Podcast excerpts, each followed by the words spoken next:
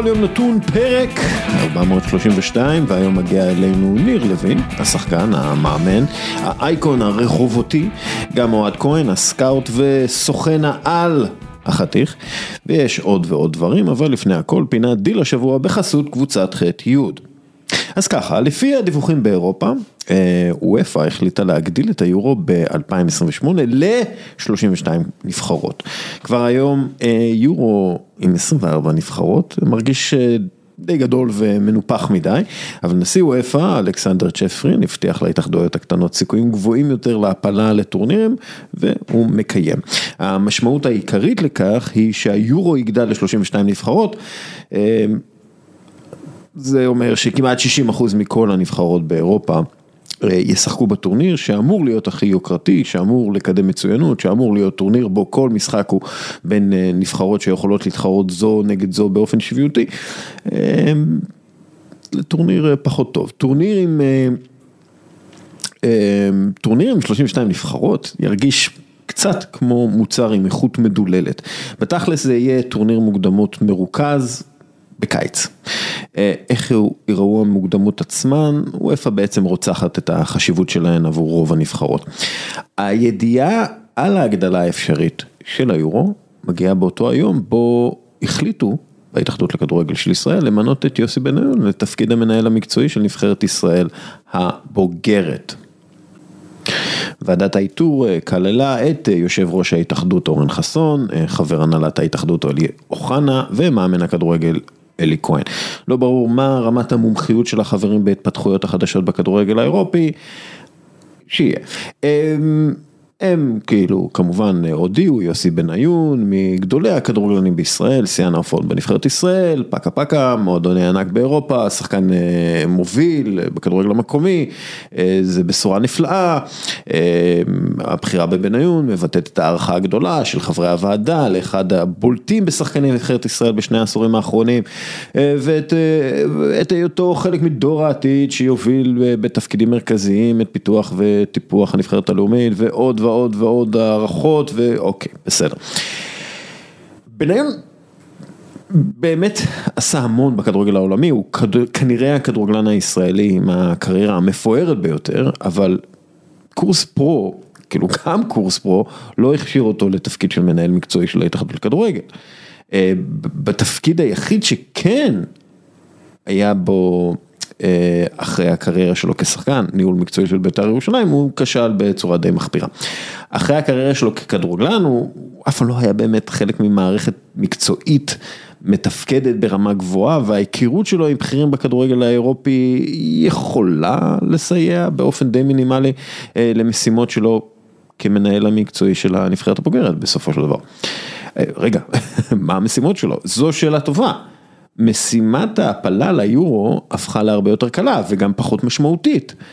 כן, עדיין ישראל תצטרך להתאמץ כדי לעשות זאת, אבל היא תצטרך להיות בבית מלא באימפריות אירופאיות כדי לא להפיל, וזה סביר להניח שלא יקרה. אז המשימה הגדולה שלו היא להפיל למונדיאל, זו גם תהפוך למשימה קלה יותר עם הגדלת המונדיאל ל-48 נבחרות. זה די ברור שמשימת ההעפלה לטורניר גדול אחרי 50 פלוס שנה הפכה לקלה הרבה יותר בזכות הפוליטיקה של וופא ופיפא. המשמעות היא שההעפלה לא תעיד בהכרח על כך שהכדורגל הישראלי בריא או ברמה גבוהה. אז המשימות של בניון צריכות להיות דומות למשימות קלאסיות של מנהלים מקצועיים וכך גם ה-KPI ש... שהוא יקבל כמנהל. אז מה המשימות שלו? לצד הצלחות מקצועיות, המנהלים המקצועיים של נבחרות צריכים לקבוע סגנון משחק, דרך עבודה, עקרונות משחק, עקרונות אימון. הוא בעצם צריך לקבוע מה זו הצלחה עבור הכדורגל הישראלי וגם איך להגיע אליה. מנהל מקצועי צריך מתודה והבנה עמוקה של תהליכים ויצירת תהליכים, הוא צריך לקבוע את סוג הזהות שרוצים משחקן נבחרת ישראל, צריך למצוא יתרונות יחסיים של ישראל, צריך לבחור אנשים שיעבדו עם הנבחרת, צריך לבנות מערך סקאוטינג, אולי צריך להפעיל סקאוטינג בינלאומי ולחפש יהודים או ישראלים שחיים במדינה אחרת, צריך לחשוב איך החיבור של הנבחרת עם העם מתחזק ומתוחזק. המנהל צריך לנצח, אבל בעיקר צריך לבנות דרך שמייצגת את ישראל בכבוד, תקדם את השחקן הישראלי ותוביל לניצחון. אפשר להגיד הרבה דברים על ווילי רוטנשטיינר, המנהל המקצועי הקודם, שהועבר לתפקיד המאמן, כי התאחדות לכדורגל מצא לנכון לתת לאדם שאינו מאמן להיות מאמן הנבחרת, אבל לפחות הוא ידע את העבודה כמנהל מקצועי של ההתאחדות לכדורגל, כי הוא עשה אותה באוסטריה. איזה ידע יוסי יביא? מי הצוות שאיתו? אה, אורן חסון, אלי אוחנה, אלי כהן, אה, ראינו אותם בוחרים מנהל מקצועי, אה, לא בטוח שהם יעזרו לו לקבל החלטות נכונות. הפינה בחסות קבוצת ח'-י' שמביאה לכם את טלוויזיית אולד של LG, אלו הטלוויזיות המתקדמות בעולם, כל פיקסל מואר באופן עצמאי, זו איכות התמונה הטובה בעולם. זה לפי כל הסקירות המקצועיות וביקורות הגולשים. מי זו קבוצת ח'-י'? היא יבואנית המותגים המובילים LG, אייסנס, אסקו, סנדיסק ועוד. קבוצת ח'-י' מביאה את שירות 100% איתך, שירות זוכה פרצים. המאזינים שלנו יכולים לרכוש מוצר ולקבל 60 יום זכות החזרה מלאה ללא אותיות קטנות וגם אחרי שפתחו את והשתמשו במוצר, לא סתם הם זכו בפרס המיל בתחרות היוקרתית של שירות וחוויית הלקוח. ו... משהו על ענייני ה-Champions League אמש. הבעיות של פריס סן ג'רמן עמוקות הרבה יותר מעניינים טקטיים או טכניים. אה, יש שם בעיה תרבותית שיוצרת בעיה מנטלית ויש שם יותר מדי כדורגלנים שכבר לא רוצים לשחק שם או בכלל לא רוצים לשחק ויש מערך מקצועי חלש ומאמן שלא מתאים וכולי וכולי וכולי. אבל הבעיה הטקטית הכי ברורה לעין היא שכולם בקבוצה, מלבד קיליאן אמבפה, רוצים להיות פליימקרים. כולם רוצים את הכדור לרגל, וכשרק שחקן אחד רץ לעומק במהירות, כלומר רץ לשטחים, זה יוצר מצב שלא מאפשר לקרב את הגאונות של הפליימקרים לשער של היריבה. כדורגל הוא משחק של שטחים, חיפוש אחר שטחים, לרוץ אליהם, שטחים לפתוח ושטחים לסגור, כן, ושטחים למסור אליהם. גם המסירות הכי טובות בעולם וראיית המשחק הכי טובה בעולם לא תביא לניצול השטח אם לא ירוץ לתוכו מישהו שיקבל את המסירה וייהנה מראיית המשחק ותזמון המסירה. כלומר, או יוציא לפועל את ראיית המשחק ואת התזמון. אגב, שוב, מסי ואמבפה יכולים לעבוד טוב ביחד. אם שמים סביבם צוות של לוחמים וצוות של שחקנים שיודעים למסור קדימה וצוות של שחקנים שיודעים לרוץ לשטח פנוי אה, וחבר'ה שמוכנים ללחוץ וחבר'ה שמוכנים לפעול ללא הכדור.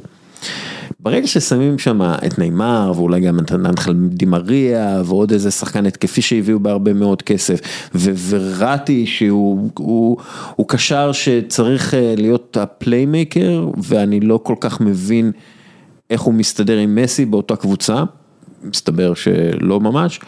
אמ, ברגע שכולם רוצים לנהל את המשחק ורק שחקן אחד עושה את מה שצריך לעשות כשחקן אה, תוקף אגרסיבי, אז באמת, זה, זה לא יעבוד, לא יעבוד מול קבוצה מאוזנת והרבה יותר, בוא נגיד, אה, חזקה מנטלית, כמו ריאל מדריד. פריס סן ג'רמן תזכה בליגה הצרפתית כנראה, גם הם עכשיו יפסידו את כל המשחקים שלהם, הם עדיין יהיו באיזה פער של 11 נקודות או משהו כזה, זה פשוט לא יאמן.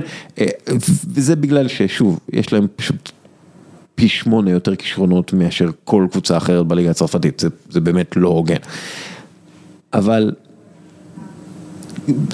היה להם סיכוי לזכות בשנה שעברה, היו בחצי גמר, היה להם סיכוי לזכות בשנה שלפני, היו בגמר, הם לא הצליחו כשיש להם את אמבפה ונאמר, ועכשיו הביאו את מסי. אז ככל הנראה, כישרון זאת לא הבעיה הגדולה של פריס סרג'מן. הבעיה היא, זה אופי, הבעיה זה איזון, הבעיה זה אה, המעמד של המאמן שם. הבעיה היא, זה המעמד של השחקנים שם וכולי. פריס סן מועדון, שוב, רקוב שמייצג שלטון שהורג עבדים אה, כדי לארח מונדיאל, שהוא רכש את הזכות לארח אותו במכרז המושחת בכל, ביותר בכל הזמנים. נאסר אל חליפי בעצמו, היושב ראש, בעצמו עשוי להישלח לכלא על שחיתויות עם פיפ"א, ואתמול לפי הדיווחים הוא ולאונרדו, המנהל הספורטיבי, פרצו לחדר השופטים, צרחו ואיימו. בקיצר, אפשר לקנות הרבה דברים בכסף. קלאסה כמו של ריאל זה משהו שאינו למכירה. במגרש מכבי הישן, המנג'ר האגדי של מכבי תל אביב תלה שלט, אה, ג'רי בית הלוי דרך אגב, תלה שלט שעליו היה כתוב רק במילון הצלחה מגיעה לפני עבודה.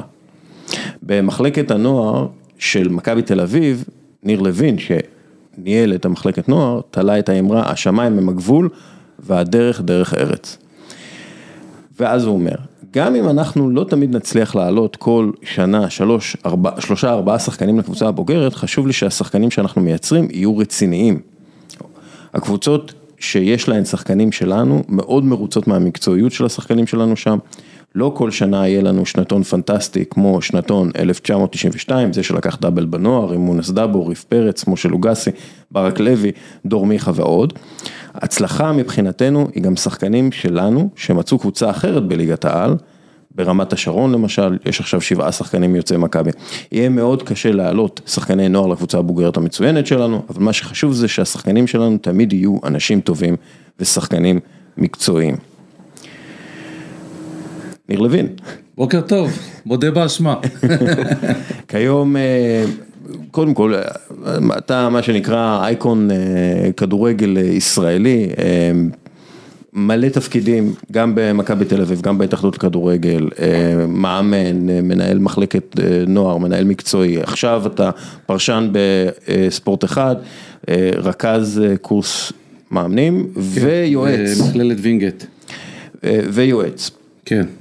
והבאנו אותך אה, כדי לשאול אותך, מה זו מנהיגות עבורך? אה, מנהיגות בראש ובראשונה זה דוגמה אישית, אני חושב שמה שאתה דורש מאחרים אתה צריך אה, להיות ולעשות בעצמך. ואני מדבר כמובן על חריצות, על מוסר עבודה, על מקצועיות. אה, לא יכול להיות שאתה תהיה חפיפניק ותצפה שהשחקנים שלך יהיו, יעשו את העבודה ויעמדו על קוצו של יוד של מה שאתה מבקש מהם. ולכן בראש ובראשונה זה דוגמה אישית אה, בין, אה, בין שאר הדברים. במקומות מסוימים, כשיש לך צוות, אז כמובן חשיבות במנהיגות זה בחירת הצוות והניהול שלו. אם אנחנו לוקחים אה, כדוגמה ישראלית טובה, אז אה, ברק בכר זה דוגמה לכך, ניהול כן. הצוות שלו, צוות אה, עצום. דרך אגב, הצוותים היום סביב הכדורגל הם צוותים עצומים. אני עבדתי בתקופת מכבי תל אביב, שני הגביעים ב-2000, 2001, 2002. אז היה לי עוזר אחד, שמוליק חנין, מאמן שוערים, אוברוב, מאמן כושר, אברי מונצ'ר. ומנכ"ל אה, שמעון קורג, וזה היה הצוות. כן, אה, שאגב, זה, הם היו כאילו הכי בכירים, זה היה כאילו עוזר מאמן כן. הכי בכיר, מאמן שוערים, מן הסתם הוא ברוב, מאמן אה, כושר. נכון, הכי כושר, הכי מאמן, כושר הכי טוב. נכון, אבל היו, היו ארבעה, כן. היום יש עשרים סביב קבוצת כדורגל. כן. אם אני לוקח את כל הצוות הרפואי, השיקומי, האנליסטים, שני עוזרי מאמן, שני מאמני שוערים לפעמים, אחד אחראי על מצבים נייחים והיום אה, העניין הוא בלהיות מאמן זה לנהל את הצוות, זאת אומרת לתת את המקום כן. לכל אחד במה שהוא עושה ולדעת לנהל ולרכז את זה, להאציל אה, ולתת לאנשים לצמוח לידך וזה אחד הדברים המשמעותיים במנהיגות כי אה, אני רואה במסגרת מה שאני עושה עכשיו, אני יועץ ומלווה מקצועי, אז אני עצמאי למעשה. בחלק מהדברים אני עצמאי, אז, אז אה, כן. אתה אומר שכשאשתך לא באזור אתה עצמאי. לא, בבית אני לא עצמאי, זה ברור, יש לי כבר רשימה מה אני עושה היום אחרי שאני מסיים פה איתכם, כן. אבל, אה, אה, אבל בגדול, בחלק מהדברים בכדור, חלק מהדברים בכדורגל אני, אני לא עצמאי, אני חלק ממערכת, אם זה בפרשנות בצ'רלטון, אם זה בקורס מאמנים שאני מרכז במכללת וינגייט, אבל בחלק מהמקומות אתה עצמאי ואני רוצה לבוא ו... לפתח את הכדורגל בהרבה מקומות, ופשוט אנשים חוששים מבעלי מקצוע, אנשים חוששים מה, מהניסיון שאני מביא, מהשם שלי אולי. אנשים בתוך כאילו מערכות? כאלה. כן, בתוך מערכות. מה כאילו אתה אה, מאיים עליהם, תיקח להם כן. את המקום? לא, מאיים עליהם, על המקום העבודה שלהם, על המשכורת שהם מקבלים שם אולי, אולי אנשים אה, יראו שהם עושים עבודה לא מי יודע מה, אז, אז חוששים. ואני שמח שבעבודתי כמאמן תמיד בחרתי אנשי צוות שלאחר מכן הפכו למאמנים בזכות עצמם ופרחו ופרצו, דיברנו על שמוליק חנין, איציק עובדיה, אמיר תורג'מן, זיו אריה שאימנו אצלי את הנוער, אורי אוזן שאני יכול להגיד שגררתי אותו למחלקות נוער והתחיל לאמן במכבי תל אביב בנערים א' בזמנו והמשיך לקריירה בהרבה תחומים. ואם זה בהפועל פתח תקווה עבדתי עם אלי מחפוד, רפי כהן החלוץ שהפכו אחרי זה מאמנים בזכות עצמם ובנבחרות הצעירות מיניתי את מרקו בלבול למאמן הנבחרת הצעירה, אלון חזן קידמתי אותו מנבחרת נערים לנבחרת הנוער ולאחר מכן הוא הפך להיות עוזר מאמן של רוטנשטיינר ועכשיו הוא בנבחרת הצעירה וגדי ברומר שהיה עוזר מאמן במחלקת הנוער ומיניתי אותו כמאמן נבחרת הנערים ואני שמח היום שהוא ממשיך שמה ועושה עבודה טובה. הוא אוהב את הנישה הזאת גדי, אה? כאילו, ממה שהבנתי. אגב, אני רוצה להקריא לך משהו, כי אני זוכר שישבנו כשהיית במכבי תל אביב, אני חושב שזה היה לפני עשור. משהו כזה. במחלקת הנוער. במחלקת הנוער. עשור, כן. במחלקת הנוער הייתי מ-2008 עד 2016. אז, של מכבי. אז כן, זה לפי דעתי היה ב-2012, משהו כזה, עשור, קיצר. ואז אה, ביקשתי ממך, אתה יודע, תן לי רשימה של שחקנים מבטיחים, שאתה חושב שהם יהיו שחקנים. אז אני, נראה. לא, זה, אגב, זה, הרשימות האלה תמיד נורא מצחיקות אותי, כן, הרש... היה פעם דיילי מייל, אמרו ב-2006, מי יהיה ב-2006 ההרכב של נבחרת אנגליה במונדיאל, כן. והם לא פגעו באף אחד, כאילו הם לא פגעו באף אחד. עכשיו אתה יודע שיש אבל... יש פירמידה, והפירמידה אומרת שככל שהשחקן בוגר יותר, יש לך יותר סיכוי, זאת אומרת באחוזים זה פירמידה הפוכה בעצם. ככל שיש לך סיכוי לפגוע בשחקן בן 19, להגיד אם הוא יהיה שחקן או לא, הרבה יותר גדול מאשר לשחקן בן 15. כן, הגיוני. כן, כן, אז, אז עכשיו, זה, הם היו לפי דעתי בנוער, הם היו בנוער 17, 18, 16, שון גולדברג, שחקן. עכשיו הוא, יש לו פריצה מחודשת, כן. אני כל כך שמח. זה, שאגב זה נורא מצחיק שביקשנו ממך לתת איזה פרשנות, אז אתה אומר שהוא כאילו פיזי ובעל טכניקה טובה ויכול לשחק בכמה תפקידים בהגנה. אה, כן, כמגן, כן, כן. אה, דור פרץ. שעכשיו זה היה כשאחיו, ריף, נחשב נכון. לטאלנט הרבה יותר גדול. ודור עבר לא מעט פציעות בנוער כן. ולא שיחק, והיה בעיה שממש היעדרות של כמה חודשים עם בעיה רפואית קשה שבעקבותיה כן. הוא נסע לחו"ל. ו... אבל uh, היה אפשר לראות שם את הניצוצות. ושם דיברת כאילו על הבגרות שלו ועל, ה, ועל על האופי וכולי, זה, זה משהו מעניין. כאילו אמרת לי, אה, ריף יותר כאילו אה, כן. מוכשר, יותר זה, הדור הוא כאילו היותר סולידי. דן גלזר. כמובן. ש, שזה כאילו... היית צריך לשכנע אותו להישאר במכבי תל אביב, כי הוא קיבל הצעה מפרנקפורט ומשהו נכון, כזה, נכון, כלומר זה היה... נכון, נכון. על דן, על דן גלאזר אני יכול להגיד שישבנו בפגישה ומכיוון שהיו עדים לא מעט לפגישה הזאת, זה היה עם ג'ורדי קרויף, עם דן גלאזר עצמו, אבא שלו ועוד מישהו ממכבי וכשהוא היה שחקן נוער אמרתי לג'ורדי קרויף דן גלאזר יהיה המחליף של גל אלברמן במכבי תל אביב, כמספר 6. כן. ואני מאוד שמח שזה מה שקרה, וגם פה זה בזכות האופי, העבודה הקשה, החריצות. יש לו עוד בעיות טכניקה כאלה ואחרות שהוא צריך לשפר, אבל כן. כל, ה, כל הדברים האלה. גם אישיות, אישיות מתאימה. אישיות מתאימה. אם דיברת על מנהיגות, זה מנהיג. כן. אני יכול להגיד גם כסטודנט הוא מרשים. בכל מה שהוא עושה. אני חושב שגם על המגרש אפשר לראות, כאילו, אפשר לראות, כשהוא טוב, מכבי תל אביב טובה. נכון. אתה יודע מה נזכרתי ניר? הייתי, גם אני... אגב, שני שחקנים נוספים, דור ז'אן, שאוקיי בסדר, אתה יודע, הוא היה, ורז יצחק. עם מלא הפציעות אני חושב שהוא, כן. ורז יצחק, שרז יצחק, אתה יודע, זה קצת בעיה בגלל ש... פחות. קשה מאוד לעשות את הקפיצה. אם, אם אתה רק שחקן התקפי כאילו, אם אתה שחקן כן. התקפי וזה קשה מאוד לעשות את הקפיצה הזאת, אתה צריך להיות מאוד מיוחד, ואם אתה לא מיוחד, אין לך את זה. אתה יודע שרז יצחק יש סיפור, כי אבא שלו היה פרטנר שלי בנבחרת הנוער. אצל ג'ק מנסל ב-1980. כן, הוא היה שחקן הפועל תל אביב. נכון, הוא היה שחקן טוב בהפועל תל אביב. ובנבחרת הנוער שיחקתי איתו ביחד, וזיכרונו לברכה, אה, רמי יצחק נפטר לפני מספר שנים, אבל הוא ליווה את אה, רז, ושם היה סיפור. אז, הש, אז השאלה שלי היא פה על אופי, כי אה, אנחנו מדברים הרבה, אתה יודע, ברמה המנטלית וברמת האופי, וזה מה שמנצח משחקים, אנחנו ראינו את זה אתמול בריאל מדריד פריס סן ג'מאן, קבוצה עם אופי מול קבוצה בלי אופי, קבוצה עם מסורת ו- ו- ועוצמות. של ריאל מדריד, של המועדון הכי גדול בהיסטוריה, מול קבוצה של אה, נובורישים, שלא הכי מתאימה וכולי.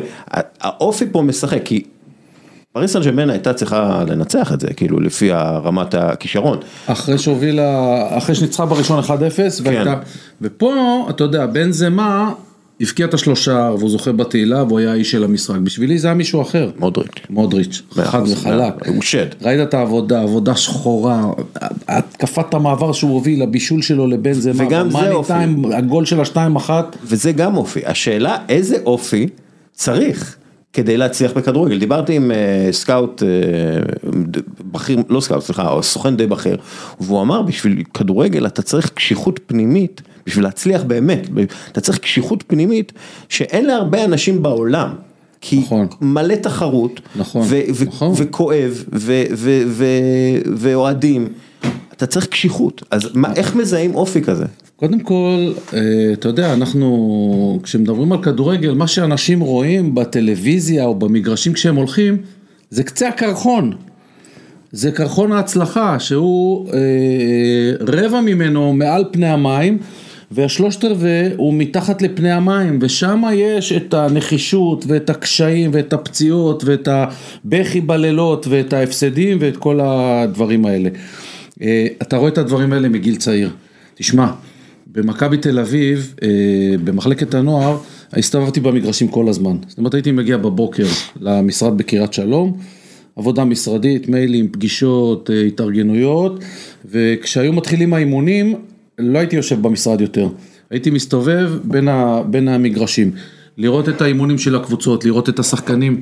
אני מודה לך שהיו שחקנים שהייתי, שהייתי עומד ומסתכל עליהם, כי זה הזכיר לי אותי כילד קטן שמשחק כדורגל בשכונה עם אבא של רועי קיאט דרך אגב, אורן קיאט גדל שלושה בתים ממני, אבא של רועי, והיינו משחקים... כולם גדלו ברחובות, מה זה הדבר הזה? רחובות והסביבה, אבל, אבל תשמע, הוא, אורן קיאט, אבא של רועי, היה זה שהביא אותי לאימון ראשון בכדורגל, מגרש מכבי רחובות. לנו היה משאבה של אופניים, הוא בא לנפח את הגלגלים של האופניים, שאלתי אותו, זה היה יום שישי, לאן אתה הולך? הוא אמר לי, לאימון כדורגל, בוא. עכשיו הוא בשלוש שנים מבוגר ממני. ואתה היית בכדוריד בכלל, לא? אז עוד לא הייתי בכדוריד, אז התחלתי בכדורגל במכבי רחובות, ואחר כך עברתי להפועל מרמורק, שדרוג משמעותי, ו, ו, ואחר כך התחלתי עם הכדוריד, כי ברחובות בשנות ה-80 לא יכולת שלא לשחק כן, כדוריד. מעצמה. כן. היה לי מורה בבית ספר יסודי, שאם הייתי משחק כדורגל ואהבתי כדורגל, היה מושך באוזניים. לא נגיד את שמו, כי אז, אז זה לא היה כל כך נורא למשוך באוזניים, בסדר. אז, אז הייתה עיר של כדוריד, אז שיחקתי גם כדוריד, עכשיו שיחקתי כדוריד עד גיל 18, עד גיל נוער, כן. שהייתי חייב לבחור. והיית, והיית הייתי- גם, היית כאילו ברמה שהייתי- גבוהה מאוד. מה זה כאילו. רמה? יש לי אחד הגביעים, תראה, אני לא שומר גביעים. כן. לא שומר גביעים, לא, זורק אותם באיזשהו מקום, אין לי איזה ארון גביעים ותארים וכל הדברים האלה. אה, יש גביע אחד שאני שומר, זה השחקן המצטיין באליפות בתי הספר בכדוריד לשנת 1980. ב-1980 הייתי בנבחרת הנוער בכדורגל, זכיתי בשחקן המצטיין באליפות בתי הספר, הזמינו אותי לנבחרת הנוער בכדוריד, ואז אמרתי להם חבר'ה עד כאן, אי אפשר, אוטוטו צבא וכדורגל הופך להיות רציני, ואז פרשתי מכדוריד. אני חוזר... פרשת כי אהבת יותר כדורגל או כי כן, כסף כן, או מה? חד משמעי, גם וגם. ניסו, אמרו לי בכדוריד אתה תיסע הרבה לחו"ל, אמרתי להם בסדר, גם בכדורגל אני אסע לחו"ל, הכל בסדר. עבד, עבד, זו החלטה טובה. כן, כן, אה, במבט לאחור זו הייתה החלטה מושכלת. אה, גם בגלל שאהבתי כדורגל, מגיל צעיר, אתה יודע, ציורי ילדים אומרים עליך הרבה, אני כבר בגיל 6 ציירתי מספר 9 על הגב, בועט לחיבורים, ו... אתה יודע, ניר, מה שאמרת לפני כן על קשיחות, אני נזכרתי, הייתי אצלך בביקור כשאורי אוזן היה בנערים א', נכון. וזוכר, ואז, אני לא יודע אם אתה... ירדן שועה שיחק אצלו בנערים א', אני חושב. אה, לא, שני, מי? היו שם כמה... ירדן שועה. אה, שיחק אצל אורי אוזן, בנערים א' מכבי תל אביב. אפרופו אופי. כן, אבל היה גם את... כן. נו, איך קוראים לזה? עכשיו מככב בנתניה. אה, ברח לי עכשיו השם שלו. קרצב. קרצב. בדיוק, וקרצב אתה אמרת, כן, אתה נכון. ואורי אמרתם לי שהוא יגיע רחוק. נכון, וקרצב צעיר מישוע בשנה, זאת אומרת שהקפצנו אותו, נכון. הוא שנתון 2000, כן, והוא ירדן בנוי מדהים 99, כבר אז. זאת אומרת שהקפצנו אותו נכון. אני זוכר שהבאנו אותו מנערים ג' מנתניה, אני זוכר את המשחק הראשון, אני זוכר מה הערתי לו גם. בקיצור, מה ש... למה אני חוזר לשם? כי אני לא יודע אם אתה זוכר, אבל היה איזה מישהו, איזה שחקן אחד שהיה לו משחק לא טוב, ואז הוא היה צריך להרים אה, מהאגף כדורים, והוא לא הצליח, והוא לא הצליח, ואני שואל אותך, ניר, כי אתה מסתובב, ניר, מה... ואתה מסביר לי, אני אומר לו, אתה לא מתכוון להגיד לו, לתת לו איזה מילה טובה, וזה אומר לי, לא, חכה, חכה. ואז הוא, בסוף, אחרי שהוא לא הצליח והיה עם הראש באדמה, הוא נתן הרמה טובה, ומה אמרת לו? לא אמרת לו איזה יופי של הרמה, אמרת לו איזה יופי שהצלחת להתגבר על הקושי. שכאילו מבחינתי כשאתה מדבר על קשיחות, זה זה האימון האמיתי. נכון. אתה, אתה, וזה לא בתיאוריה, אתה מחכה שהוא בקושי. ואז להראות שאתה מצליח, כן נכון. בדיוק, נכון. וזו דוגמה מאוד יפה לאיך אתה מאמן שחקן לפתח את הקשיחות הזאת. זה, זה שדור פרץ למשל עבר את הבעיות הרפואיות, אה, גדילה, אתה יודע, פרופורציות, עניינים, זה, זה קורה להמון אה, שחקנים, מן הסתם. כן.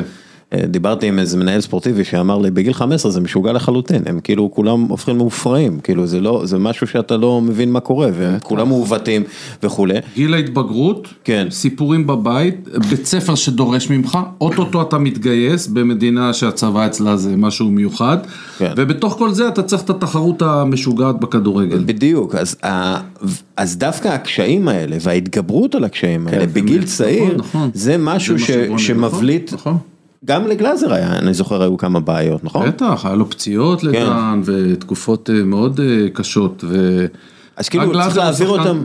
גם הקורונה, שחקן טוטאלי, גם הקורונה. לקחה, תפסה אותו חזק, את אה, דן. הוא היה צריך לצאת מזה. קורונה, ובכלל, תראה, גם קרצה וגלאזר ודור פרץ ושון גולדברג, זה, זה שחקנים טוטאליים, אני לא רוצה להגיד אובססיביים, כי אובססיבי זה משהו קצת נגטיבי, אבל, אה, אבל טוטאליים זה, זה ללכת עד הסוף, ולפעמים אתה צריך להוריד אותם ו, ולתת להם לנוח, ו, והם לא, הם לא מוכנים לוותר, והם רוצים לעשות עוד אימון, והם לא מבינים מה זה עומס או רגישות או סכנת פציעה או דברים כאלה. זה בבחינת הסוסים דוהרים שצריך לבלום אותם, שעדיף על פני פרדות שצריך לדחוף אותם, שאמר פעם נפוליאון, וזה כל כך נכון בכדורגל, וכמובן, ההצלחה היא אצל אלה שידעו להתגבר על כישלון ולצאת מהבור הזה שהם אה, נמצאו בו ו... ולהתרומם. ציטטת את אה, נפוליאון, זה, זה מעניין, כי יש ציטוט של אלכסנדר מוקדון שאמר, אני לא מפחד מהצבא של האריות שמוביל, שמוביל אה, כבש, אני מפחד מצבא של כבשים שמוביל אריה. וכאילו, התפקיד של המנהלים ושל המאמנים בגילאים האלה, להראות באמת דוגמה אישית, להראות מנהיגות, להראות איך מתגברים על קשיים בעצם, זה תפקיד קריטי, ואם נכון. זה לא נעשה טוב במועדון, אז המועדון לא יהיה טוב. יש בעיה עם זה בארץ, אני אומר וצועק את זה בכל מקום. תפקיד המנהל המקצועי במחלקת נוער הוא תפקיד משמעותי, קריטי. ואין עדיין קורס בארץ שמכשיר את האנשים האלה, דיברתי עם ניב והזמנתי את ניב להרצאות והייתי בהרצאה שלו כשאני הייתי בהתאחדות, אה, הרצאות מרתקות ומעניינות, והוא יודע את זה ודיברנו על זה. למה זה? אין. איגוד הכדורסל מתקיים, זה לא- אני, איגוד. הכדורסל אה, הביא אותי לשתי הרצאות של מנהלים מקצועיים. בדיוק, עם בוסמת. ובאתי, כן, עם בוסמת, בדיוק, קורס נהדר, והייתה אינטראקציה, ובאתי להרצאה של שעה ורבע, ונשארתי שם שעה ושלושת רבעי, כי שאלו שאלות והתעניינו, והיה נהדר, והיה דיאלוג פנטסטי. איך אתה ו- מסביר את זה? כי כי היה בהתאחדות לפני שש, שבע שנים, אני אני זוכר, הייתי שם כן, בקורס היה- אחד, מה- היה מה קרה? פעם, אני- יש עכשיו דיבורים, יש סיכוי שיעשו קורס כזה, אני מקווה, אבל זה must. וחייבים לפתח, אה, אנחנו מדברים פה יום אחרי שמינו את יוסי בניון לתפקיד המנהל המקצועי בהתאחדות, ויש חשיבות. אה, יש, יש בעלי תפקידים כאלה, שחקני עבר שנכנסים לתפקידים האלה, אם זה אליניב ברדה ומליקסון בבאר שבע, אם זה ברק יצחקי בביתר ירושלים, אלי אוחנה, יוסי בניון, גל אלברמן. אה, אני חושב שזה איזושהי, עומר בוקסנבוים שהתחיל כמנהל מקצועי במחלקת הנוער, אגב עושה עבודה, עושה עבודה מצוינת, ועכשיו ישודרג שם לבוגרים. אה, סוף סוף הספורט דירקטור מתחיל לתפוס, אה? כן, זוכר את כן, הקורס נכון, של לפני נכון, שש שנים. נכון, נכון, אתה זוכר את הקורס. בטח. זה היה קורס של הכדורגל והכדורסל ביחד. קורס משותף, ישבנו אלון חזן ואני ועוד כמה אנשי כדורגל. וניקולה- צביקה שר ואפי בירנבוים וויצ'יץ'. כן, אוקיי. צביקה- צביקה בסוף לא היה, אה, אבל ניקולה ואפי. וכל החבר'ה, כדוריד גם היה את רענן. אמ, אוקיי, עכשיו, מביאים כאילו את יוסי בניון להיות מנהל מקצועי של, של הנבחרת. כן. מה זה אומר? מה הוא צריך לעשות? אין לי מושג. אני לא יודע, אני שמעתי על הפרסום אתמול, אה, אתמול הייתי בקורס אה, שהיה סיום של שלושה ימים מאוד אינטנסיביים. אה, מישהו בכלל דיבר איתי בטלפון, אני לא, לא ראיתי את הפרסום הזה בתקשורת. אני דיברתי איתך. אה, אתה אמרת לי, נכון, נכון, נכון, נכון. היה תיאום לגבי היום, ואז אה, אוריאל אומר לי, מה אתה אומר על בניון? בקשר למה? כאילו, יצאתי מהקורס, מלא הודעות ודברים שאתה, כי יום שלם, והיה באמת אינטנסיבי, ומעניין דרך אגב, אבל אה, זהו, לא, לא יודע להגיד לך מה הסמכויות, יבחרת מאמן נבחרת, יתווה מדיניות, פילוסופיה, לא יודע. לא יודע מה האינטראקציה, אם יהיה לחוס שאחראי על הנבחרות הצעירות, אין לי מושג. אז זהו, אתה יודע, למשל ווילי רוטנשטיינר, הוא כאילו, הוא ידע את העבודה, הוא, כי, כי הוא עשה אותה כבר.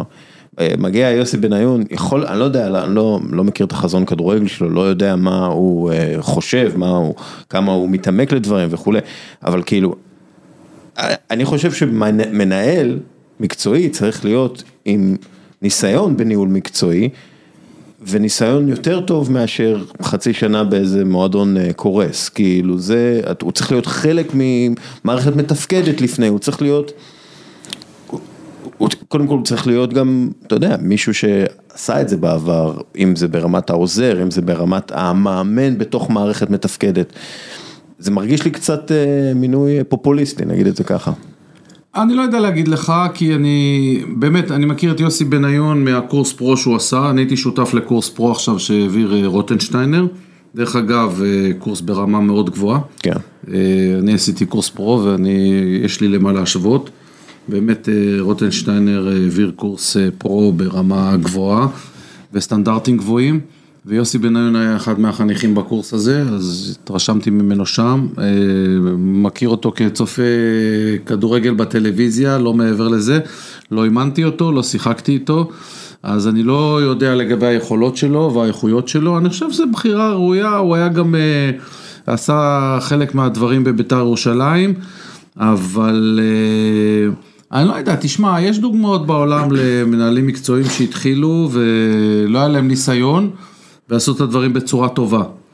אולי גם אנחנו מקווים בשביל הכדורגל הישראלי, בשביל הנבחרת שלנו, שיוסי אה, גם אה, יעשה את זה בצורה הזאת. כי צריך להביא, ו- ואתה גם אומר את זה, ודרך אגב, אתמול הקורס שעשית, אנחנו נדבר על זה גם כן, כאילו צריך לייבא ידע אה, לישראל, אין, אין פה, אין פה את הידע ואת ההעמקה ואת ה...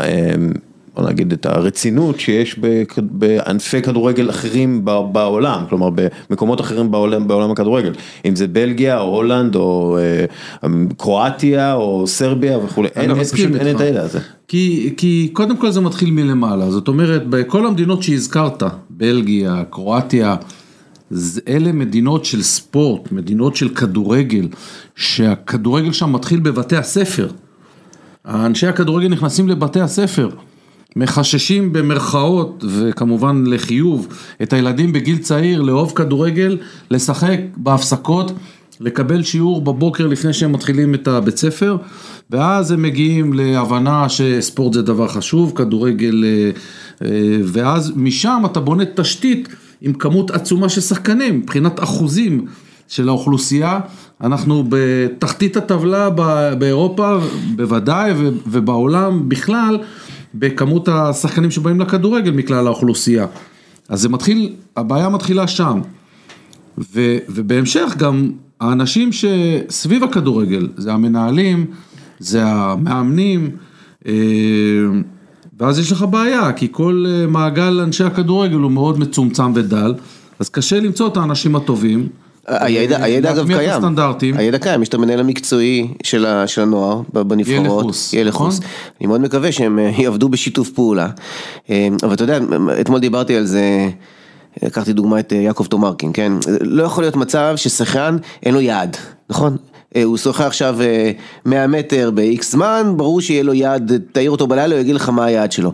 אבל אם אתה עולה רמה, לרמה של ניהול ספורט, ואתה שואל על יעדים של המנהלים עצמם וכן הלאה, שם אתה מקבל תשובות אה, אחרות לגמרי. אז כאילו אני מאוד מתחבר למה שאתה אמרת בהתחלה על דוגמה אישית, אתה לא יכול לתבוע מה, מהדרג של השחקנים ליעדים ועבודה קשה וזה, כשהדרג הניהולי, אה, אתה מעיר אותו בלילה והוא לא באמת יודע, אין לו יעדים, מדדים מוגדרים וכן הלאה. הפער הזה הוא, הוא בעייתי. זה קצת בעיה לתת את היעדים האלה. זה, זה קצת בעיה, כי חלק מהיעדים האלה הם משהו שהוא בתחום האפור, זה לא, זה לא, אתה נתת דוגמה טובה, כי בשחייה, בריצה, יש לך יעדים שהם uh, clear cut, זה זמן שאתה צריך להגיע אליו, או איזה ניקוד, או משהו כזה, אלה היעדים.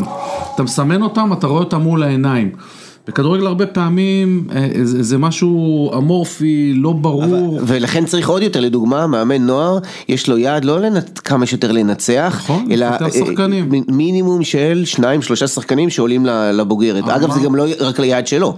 עכשיו, הוא חייב את היעד הזה, כמו שהשחיין חייב נכון. את היעד. כל מאמן שעבד אצלי במחלקת נוער, אמרתי לו, פחות מעניין אותי שתיקח אליפות או גביעים, כמובן ככל שעולים בגיל, אה, ככל שיורדים בגיל זה פחות משמעותי, הזכייה בתארים, בנוער כבר חשוב לזכות בתארים, כי אתה גם צריך נערים א', גם נערים א', בנערים מתחיל. א', לא, במיוחד במכבי, כלומר, דיברנו על ככל שאתה מועדון יורד גדול, בגיל, כאילו, במועדונים גדולים אתה צריך ללמוד איך לנצח, זה כאילו, זה משהו ש... אתה צריך ללמוד איך לנצח, אבל אמרתי להם במפורש, אם אנחנו נגיע לצומת שבו צריך לקבל החלטה, שנניח, אני לוקח מנערים א' את השחקן הכי טוב, וצריך להעלות אותו לנוער, כי זאת הדרך לשלב את השחקן הזה ולקדם אותו, כן. הוא יעלה לנוער, גם אם הוא ישחק שם מחצית, ולנערים א' יש גמר גביע. כן. זאת אומרת, הגביע של נערים א' פחות חשוב מאשר לקדם את השחקן הזה. כן. וזה, ואמרתי למאמנים במחלקת הנוער במפורש, המבחן שלכם זה לא כמה גביעים ואליפויות אתם תביאו, אלא כמה שחקנים אתם תפתחו. גם אם תגמור מקום שלישי בליגה, אבל קידמת חמישה שחקנים או שישה שחקנים, זה יותר טוב מאשר תיקח אליפות וקידמת שני שחקנים. אתה יודע, ניר, הזכרת את איצ- איציק עובדיה, אז היינו בסיור עם התואר השני במכבי חיפה, אני חושב שהזכרתי את זה, ואחד המאמנים שם, עודד, בחור מאוד מרשים, הוא, הוא היה... כן, ב- אה, הוא היה במכבי תל הוא היה אביב. בהרבה מועדונים גדולים, והוא אומר, עודד ברנע. כן, ברנע, והוא אומר ש... בכל המועדונים אומרים, זה לא חשוב הניצחון, אני לא מדבר על נערים א' ונוער, למטה. זה לא חשוב הניצחון, חשוב לפתח, אבל, אבל זה לא באמת קורה. זה, לא- כאילו אומרים את זה, אבל לא עד הסוף זה, זה מיושם. ו, זה, זה, בתחושה, ועכשיו הוא... זה בתחושה של המאמנים, זה לא יעזור כלום, תשמע, כש, כשאני מנהל מקצועי במכבי תל אביב, ואני יושב ביציע, ועודד ברנע אימן אצלי בנערים אה, ב' או ג', או אני לא כך זוכר, כי זה היה לפני הרבה שנים, ואחרי זה במכבי תל אביב, אז זה נכון שמדברים על כל הדברים האלה, אבל כשהוא מנהל את המשחק בשבת, והתוצאה היא אחת אחת בדקה ה-75, הוא רוצה לנצח, וזה בסדר.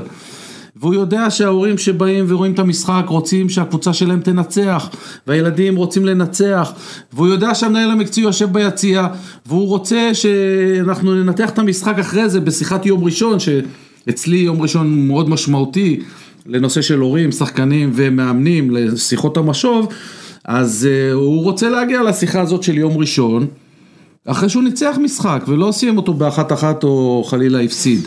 אין מה לעשות, זה, זה, זה, זה טבעי וזה נורמלי.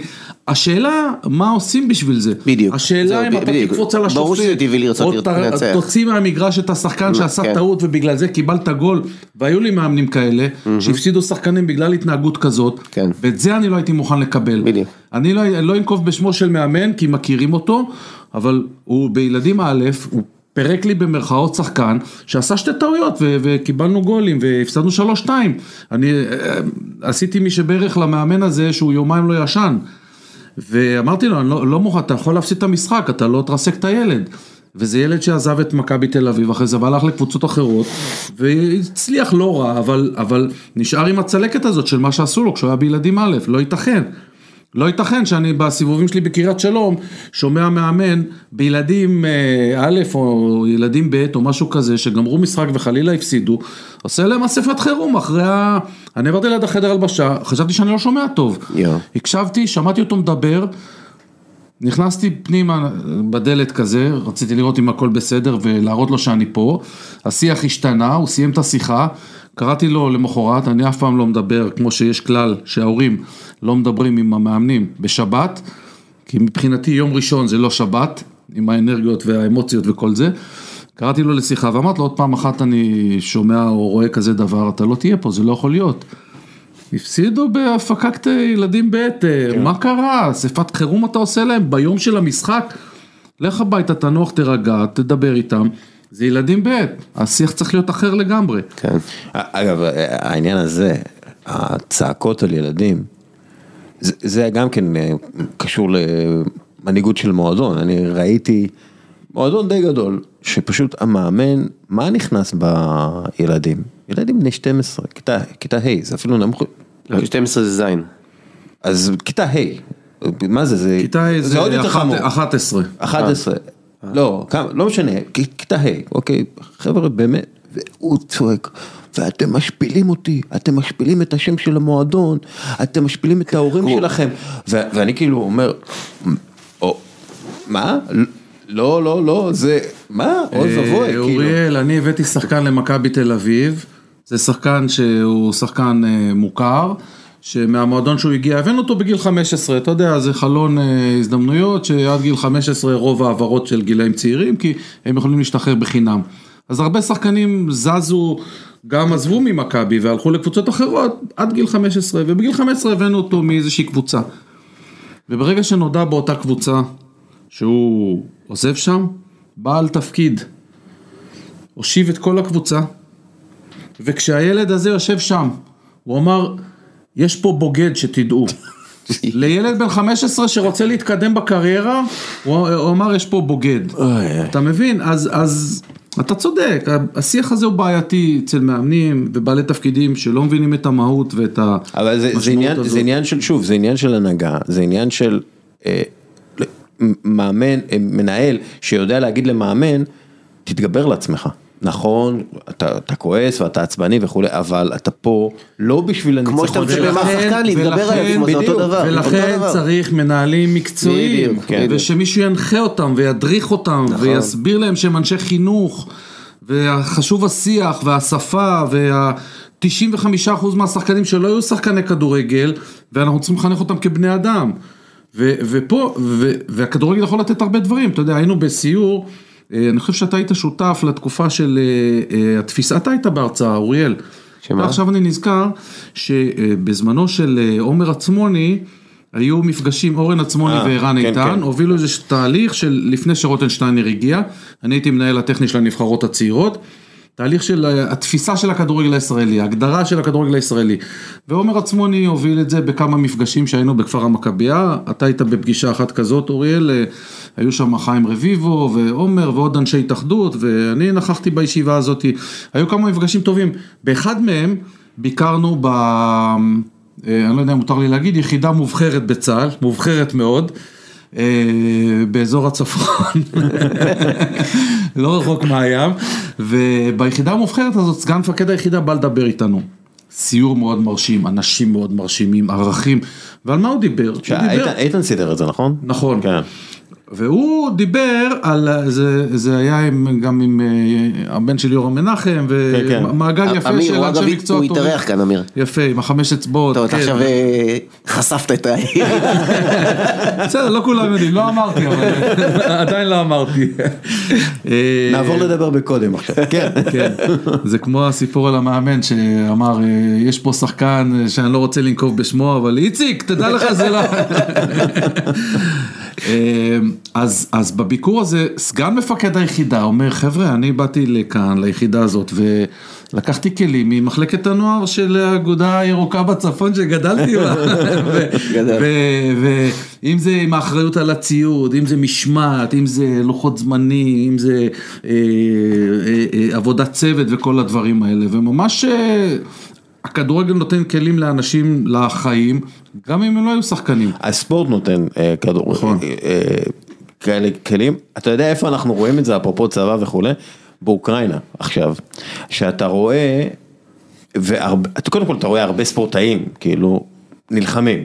כן. פשוט נלחמים על החיים של המדינה שלהם, אבל אתה רואה בשיח שלהם, איך שהם מדברים, שכאילו הם מדברים, כן צריך להיות ביחד וצריך זה, כאילו הם מדברים כמו ספורטאים, כאילו, ב- ב- נכון. קצת קלישאות אפילו, אבל זה כאילו אתה אומר, כן, כי זה הגיוני, כי אתה צריך להגיע לרמת ביצוע גבוהה מאוד, כצוות. כי יחיד לא ינצח לך מלחמה, יחיד לא ינצח לך משחק. נכון. אתה צריך לעבוד כצוות בצורה טובה כדי לנצח עימות מול קבוצה אחרת. זה... וההבנה שלהם שהקטנים נגד הגדולים יכולים לנצח רק עם הדברים האלה של עבודת צוות, של לתת את המקסימום, להשקיע יותר. כן. אה, אגב, אומרים שבין 8 ל-10 אחוז מהצבא האוקראיני הלך, אבל גם 8, בין 8 ל-10 אחוז מהצבא הרוסי הלך. שזה במספרים שזה יותר גדולים. במספרים הרבה הרבה יותר גדול. ש- שכאילו תחשבו על איך זה נראה ב- בשטח, אה, מבחינת, אה, זה, זה מדהים. דרך אגב, תעקבו אחרי איתי אנגל, הוא, הוא מדווח כל יום מאירוע אחר באוקראינה, האיש הזה מדהים, לא משנה. אה, צריך להוציא דסקל מהזה, אחרת אנחנו... כן, כן, כן, אני- נצלול לתוך... אוהד הפועל פתח תקווה לשעבר. ניר, אתה הזכרת לפני כן שהיית, ב... אתמול היית שלושה ימים בקורס, כן. אתה יכול קצת יותר אה, כן. להרחיב? אה, היה קורס של coach educators, מאמני מאמנים למעשה, זה חבר'ה שעוברים הכשרה כדי שבעתיד, זה קורס ראשון אגב בישראל, שאמורים לאחר מכן להדריך בקורסי מאמנים. עולם הדרכת מאמני הכדורגל הולך להשתנות. אה, זה מורכב, לא נרחיב פה, אבל שינוי מניהול של אה, מנהל הספורט, זה הולך להיות מנוהל על ידי- ההתאחדות, אה, רונן הרשקו וצוות ההדרכה שנמצא שם, זאת אומרת שהקורסים אגב, יהיו... סוף סוף, יש כן. לומר סוף סוף, נכון, נכון, בהחלט, לגמרי. שינוי מבורך. גם אנשים אבל- ראויים. הכל, לגמרי, הכל יהיה מנוהל על ידי אה, ההתאחדות ותחת אה, כנפיה, זאת אומרת, יוכלו מוסדות אחרים בארץ אה, להעביר את הקורסים האלה, אבל בפיקוח של אה, אה, אגף ההדרכה של ההתאחדות. כדי שזה יקרה, יש אנשים שצריכים לעבור את ההכשרה הזאת. אז אני הייתי בין אה, משהו כמו 20 אה, חניכים שעשינו את הקורסים האלה, שלושה ימים, אה, בהשתתפות ילך חוס, אה, רות דוקטר שהוא אה, הולנדי שעובד בוופא, הוא העביר בעצם את השלושה ימים האלה, זה היה חלקים מעשיים, תגיד, הוא חלקים דומה לליאו. בינאקר, או שזה רק, הוא דומה לבינאקר, או שזה רק הוא הזכיר לי? דווקא את ונגר, ונגר. גבוה, רזה, אותו לא, שיער, גם- גם משקפיים וכזה, אותה בלורית שיער. כמו יאיה. זוכר? אבל אה, היה מאוד מעניין, מאוד מעניין. איש, אה, מה למדת, דבר אחד שלמדת שם? אתה, תראה, כאילו, לי באופן אישי לא חודשו הרבה דברים, קיבלתי חיזוק על דברים שכבר למדתי. אני עשיתי קורס כזה של מאמני מאמנים של וופא בקפריסין. היו שלושה ימים אינטנסיביים, הייתי שם עם אה, ווילי רוטנשטיינר, והיו שם מובילים של אופא ונציגים של כל ההתאחדויות, והייתה השתלמות מצוינת. הייתי בקלרפונטיין בהשתלמות דומה של אה, מאמני מאמנים. אה, הייתי באופא עצמה, בניון, עם החבר'ה של קורס פרו הקודם, לא הקורס האחרון, וגם שם היינו במפגש אה, דומה, ואני עברתי כמה השתלמויות. כל עולם ההדרכה שעובר מהרצאות פרונטליות אה. לשולחנות עגולים, ל-RBL, שזה reality based learning, לשילוב השחקנים, לשאלות, לא, אין עוד אה, הרצאות, ו... אלא שאלות ושיתוף, ו... אז זהו, אז- אז זה גילי לנדאו, הג'ינג'י דיבר איתי, כן.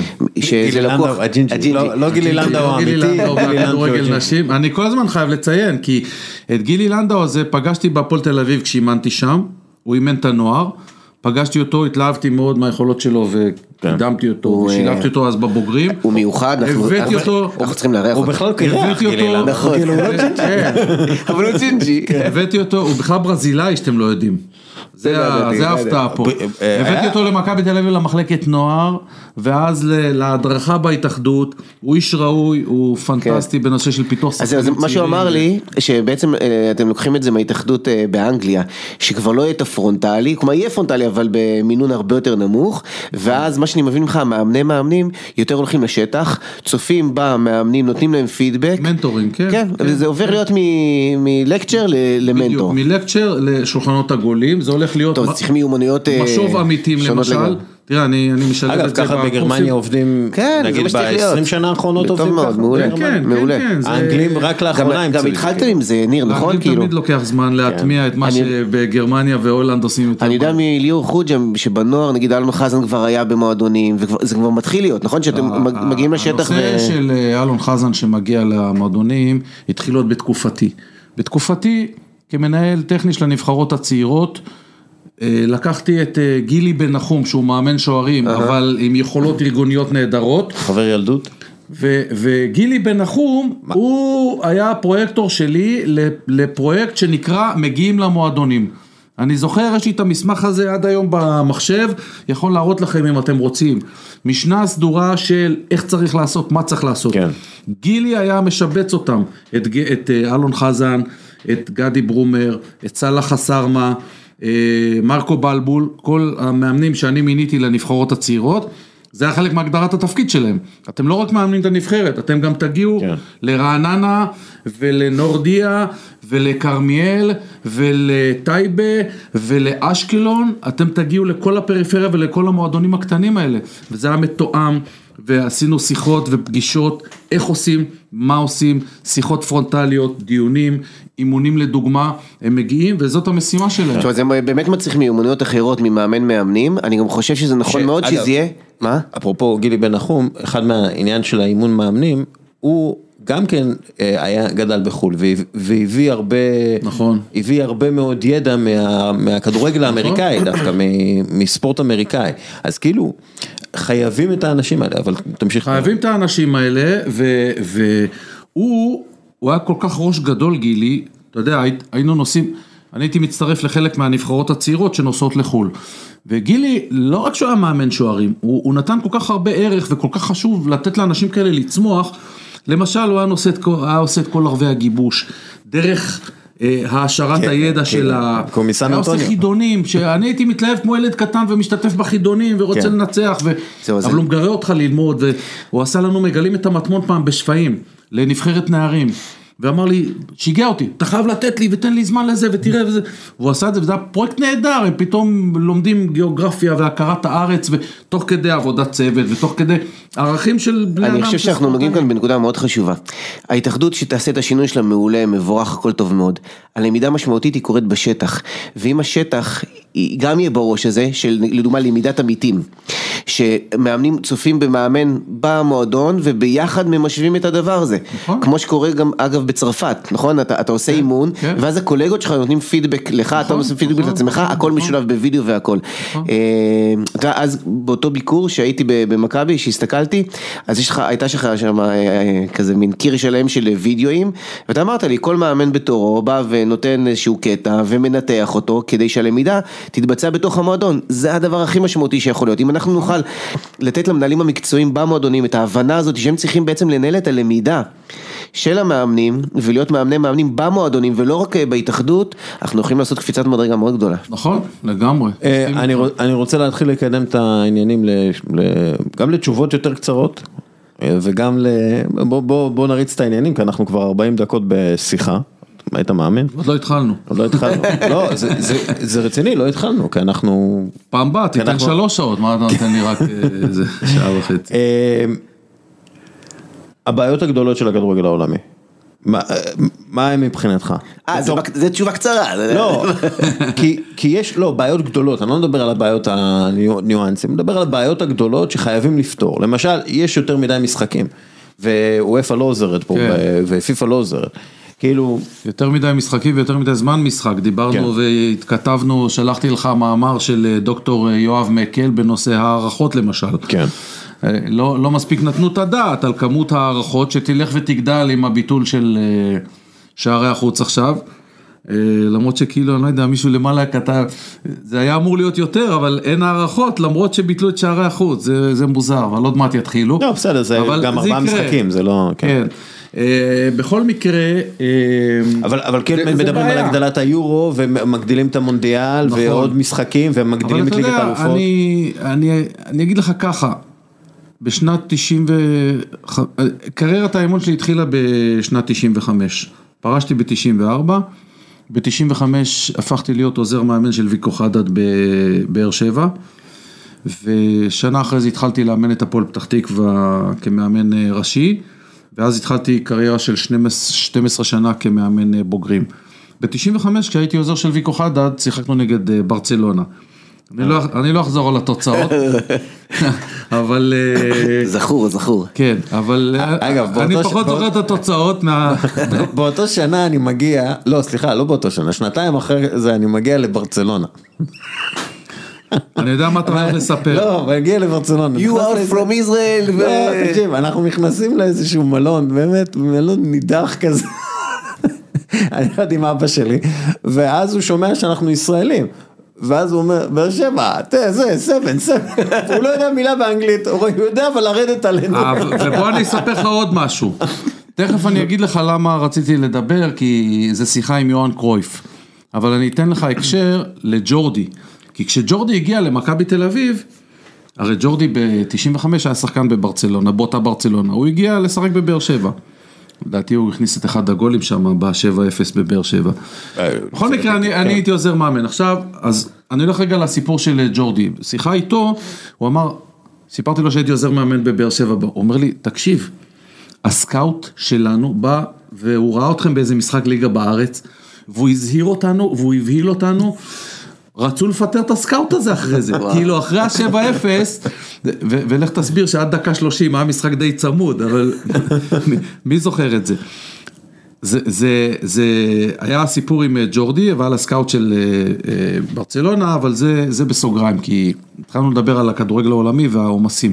אני זוכר את ג'ורדי, את יוהאן קרויף, בפגישה עם אה, ויקו חדד ואיתי, אגב הוא היה מאוד אדיב, בניגוד למישהו אחר שדיברנו עליו, שהוא פחות אדיב בהשתלמויות, ואני הייתי בהשתלמויות, אז יוהאן קרויף היה מאוד אדיב ודיבר איתנו והיה נחמד ובאמת פתוח.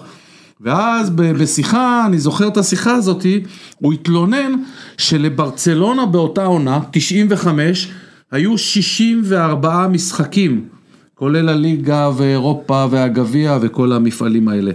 זאת אומרת שכבר אז היו תלונות על עומס משחקים, ואני לא חושב שמגיעים היום ל- למספרים האלה, הם מספרים דומים, ש- אבל ש- היום, באזור הזה. אני עשיתי פעם, עשיתי השוואה, שחקני NBA מתלוננים על העומס האדיר שיש עליהם, והם משחקים 82 משחקים בעונה, הם משחקים, כאילו הם פעילים במשחק בסביבות ה-3500 אה, דקות, עד 5000 דקות, נגיד 5500 דקות, עם פלייאוף.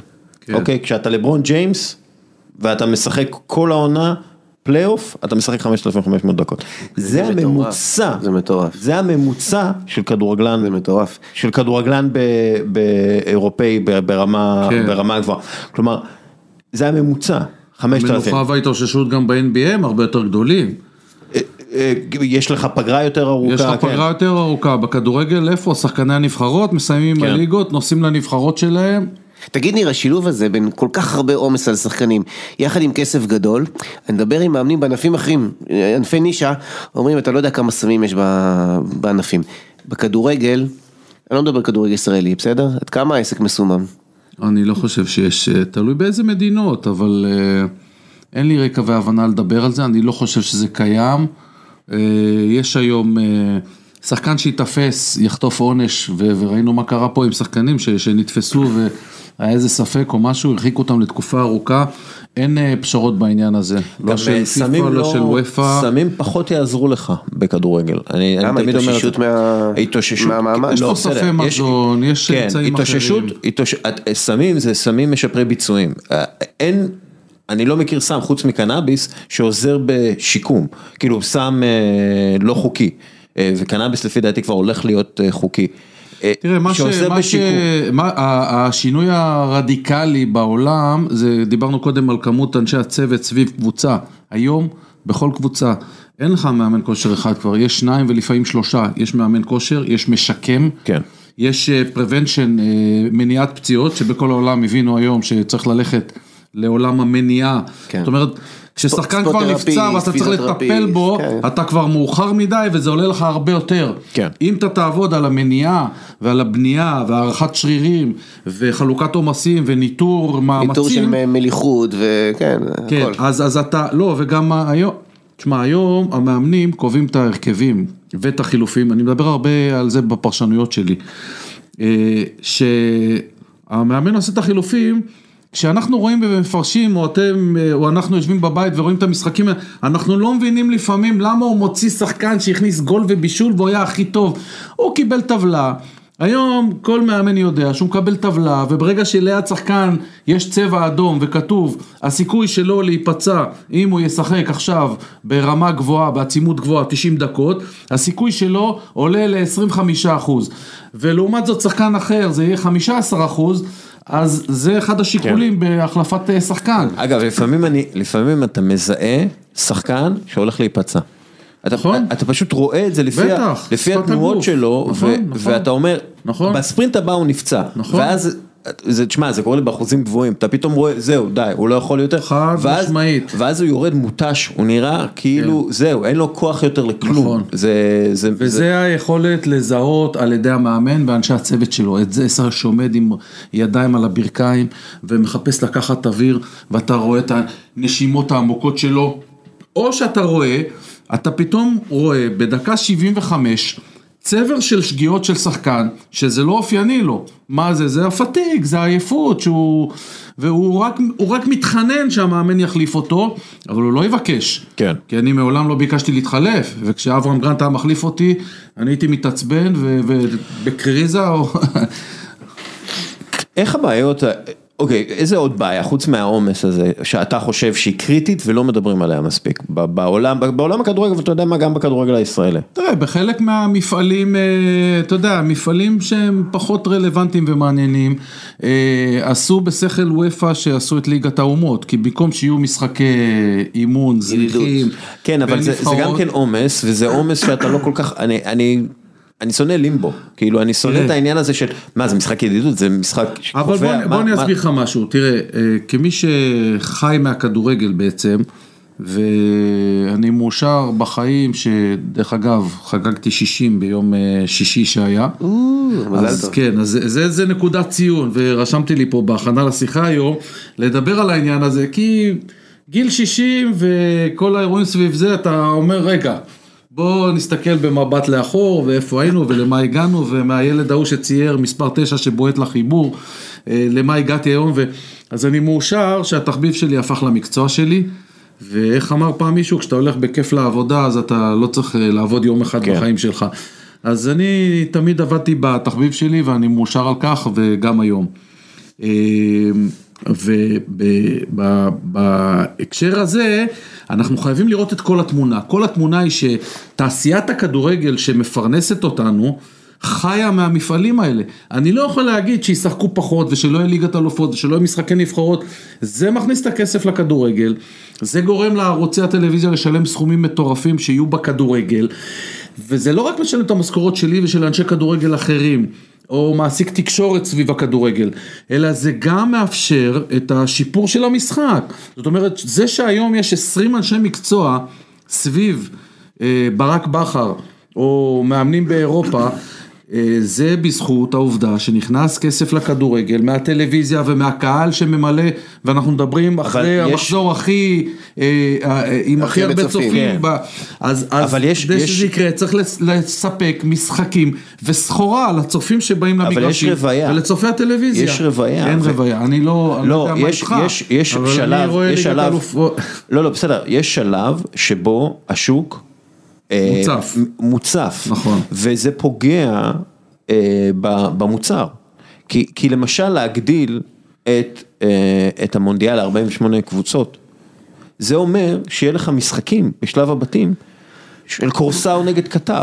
שזה, זה, זה מה שזה אומר, שיהיה לך, יהיה לך, יהיה לך טרינידד טובגו נגד, אה, נגד אה, אה, בוסניה, הדברים האלה, ו- ועדיין, אתה ת... קודם כל לטרינידד טובגו וזה- זה יהיה יום חג, משחק כזה, וזה יאפשר לישראל אולי להגיע לעוד חוויות כמו שהיו במקסיקו 70 שאנחנו מחכים כבר כמה שנים, אז זה יאפשר לה, זה כמו שבגביע מדברים על האופציה לתת לקבוצות הקטנות את ההזדמנויות האלה. אבל זה, זה פוגע בסופו של דבר במוצר, אגב, זה, ו, ו- ורואים לפי הסטטיסטיקות של הרייטינג למשל של ליגת האלופות, הוא קרס בעשרות אחוזים בשנים האחרונות, ואנחנו רואים שהדור הצעיר, שהוא יותר מתעניין באירועים, פחות מתעניין בספורט, למה? כי הספורט הפך, משחק כדורגל הפך למשהו, שמשהו שהוא אירוע, פעם, פעמיים בשבוע, למשהו שהוא בעצם כל יום יש לך נגיש משחק. כל הזמן, ו- כן. וזה, וזה בעיה. למשל פוטבול, יש לי חבר שעובד ב- ב-NFL, והוא אומר, מה שאצלנו ברור, יום ראשון זה היום שלנו. זה, יש לנו, אנחנו ליגה עם יום, יש גם ביום שני וביום חמישי, אבל כולם יודעים, יום ראשון אתה יושב מול הפוטבול, וזה אירוע, ויש להם 17 משחקים שם, הם הליגה הכי מכניסה בעולם. כלומר, more is less, ו-less is more. ואני פשוט, התפיסה הזאת בוופא, להציף במשחקים ועוד משחקים, הגדילו את ליגת האלופות במאה משחקים, ניר, במאה משחקים. יש כבר עכשיו 50% מהמשחקים הם משחקים שאתה לא רוצה לצפות בהם ב- בליגת האלופות, אז כאילו צריך אה, למצוא את האיזון הזה. אה,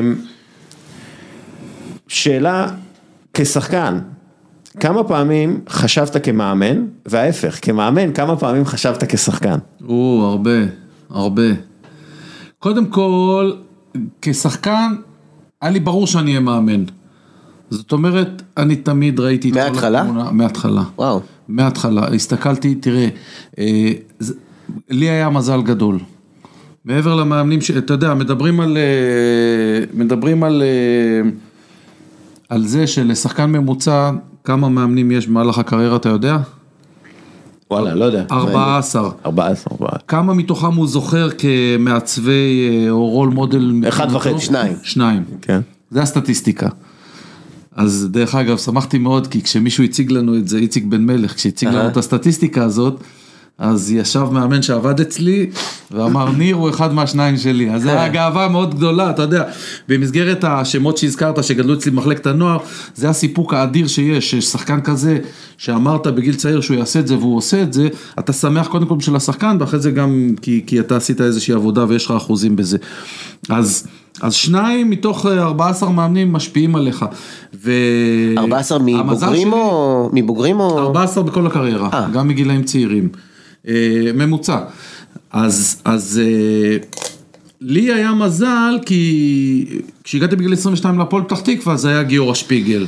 שהיה מוביל בכדורגל הישראלי, הוא בעצם עשה את פריצת הדרך בשנות ה-80 והשינוי הגדול, הוא הביא בעצם את אירופה לישראל ו- ולי היה מזל שהתחלתי להתאמן אצלו, היה גיורא שפיגל ודרור ברנור ב-84 בהפועל פתח תקווה ולאחר מכן הגיע אברהם גרנט תחת אה, גיורא שפיגל ואז אברהם גרנט לבד.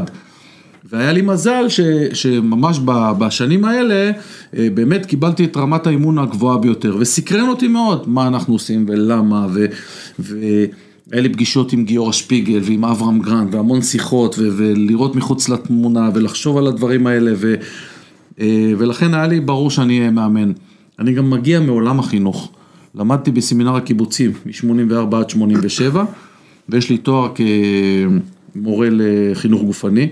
לא, לא לימדתי בבית ספר, אבל אה, כל הקטע החינוכי אה, תמיד אה, היה אצלי. אימא שלי הייתה גננת, והעולם החינוכי תמיד היה טבוע בי. אז זה, זה השילוב. ודיברנו גם בשלושה ימי קורס האלה, על זה שמחפשים בכדורגל, איציק עובדיה למשל מספר שבמכבי חיפה הוא מחפש מאמנים, מורים לחינוך גופני להביא. רוטנשטיינר היה מורה לחינוך גופני, והוא גם סיפר שבאוסטריה מחפשים את האנשים האלה, אז השילוב הזה בין איש חינוך ובין הרצון להיות מאמן, אה, הביא אותי וחלק- לשם. ו- ואגב, חלק מהמאמנים הגדולים בהיסטוריה גם כן, אה, עם רקע חינוכי, אם זה מוריניו, אם זה לואי ונחל. נכון, אם נכון. הרבה יש- אנשים כאילו. יש בזה משהו, יש בזה משהו דומה בעצם, אימון כדורגל זה חינוך. ולכן אה, אה, ראיתי את הדברים מגיל צעיר כמישהו שחושב להיות מאמן ו, ואסף אה, אימונים ורשימות כן. ומחברות מגיורא ומאברהם וממאמנים נוספים. ו... וההפך, כשהפכתי להיות מאמן, אז ראיתי הרבה פעמים את הדברים כשחקן. בשנים הראשונות גם השתתפתי באימונים, כשעוד הייתי יכול ולא נראיתי כמו היום. וב-95 כשהייתי עוזר של ויקו והיה אימון בקאמפ נו יום לפני המשחק, שמקבלים את האיצטדיון, אמרתי לויקו, ויקו, אני מתאמן על המגרש, קח בחשבון, אם אתה עושה משחקון בסוף, מצידי תוציא את אחד השחקנים, שלב אותי, אני משחק, זה שיהיה ברור. אז שיחקת בקאמפ נו. שיחקתי בקאמפ נו, כן, אז אה, יש- עניין. שמאמן אה, עובר הזמן ומהזמן שהוא היה שחקן. והוא קצת מתרחק מהחוויה, וגם השחקנים, דור X, דור Y, גם השחקנים עצמם משתנים. אז הרבה פעמים אומרים, זה דווקא הניסיון עושה אותך יותר טוב. כשאתה מתרחק מהחוויה של להיות שחקן, זה עלול לפגוע באיכויות ה- של לא, המאמן? לא, לא. כי תמיד יישאר, תמיד יישארו לך חוויות כשחקן.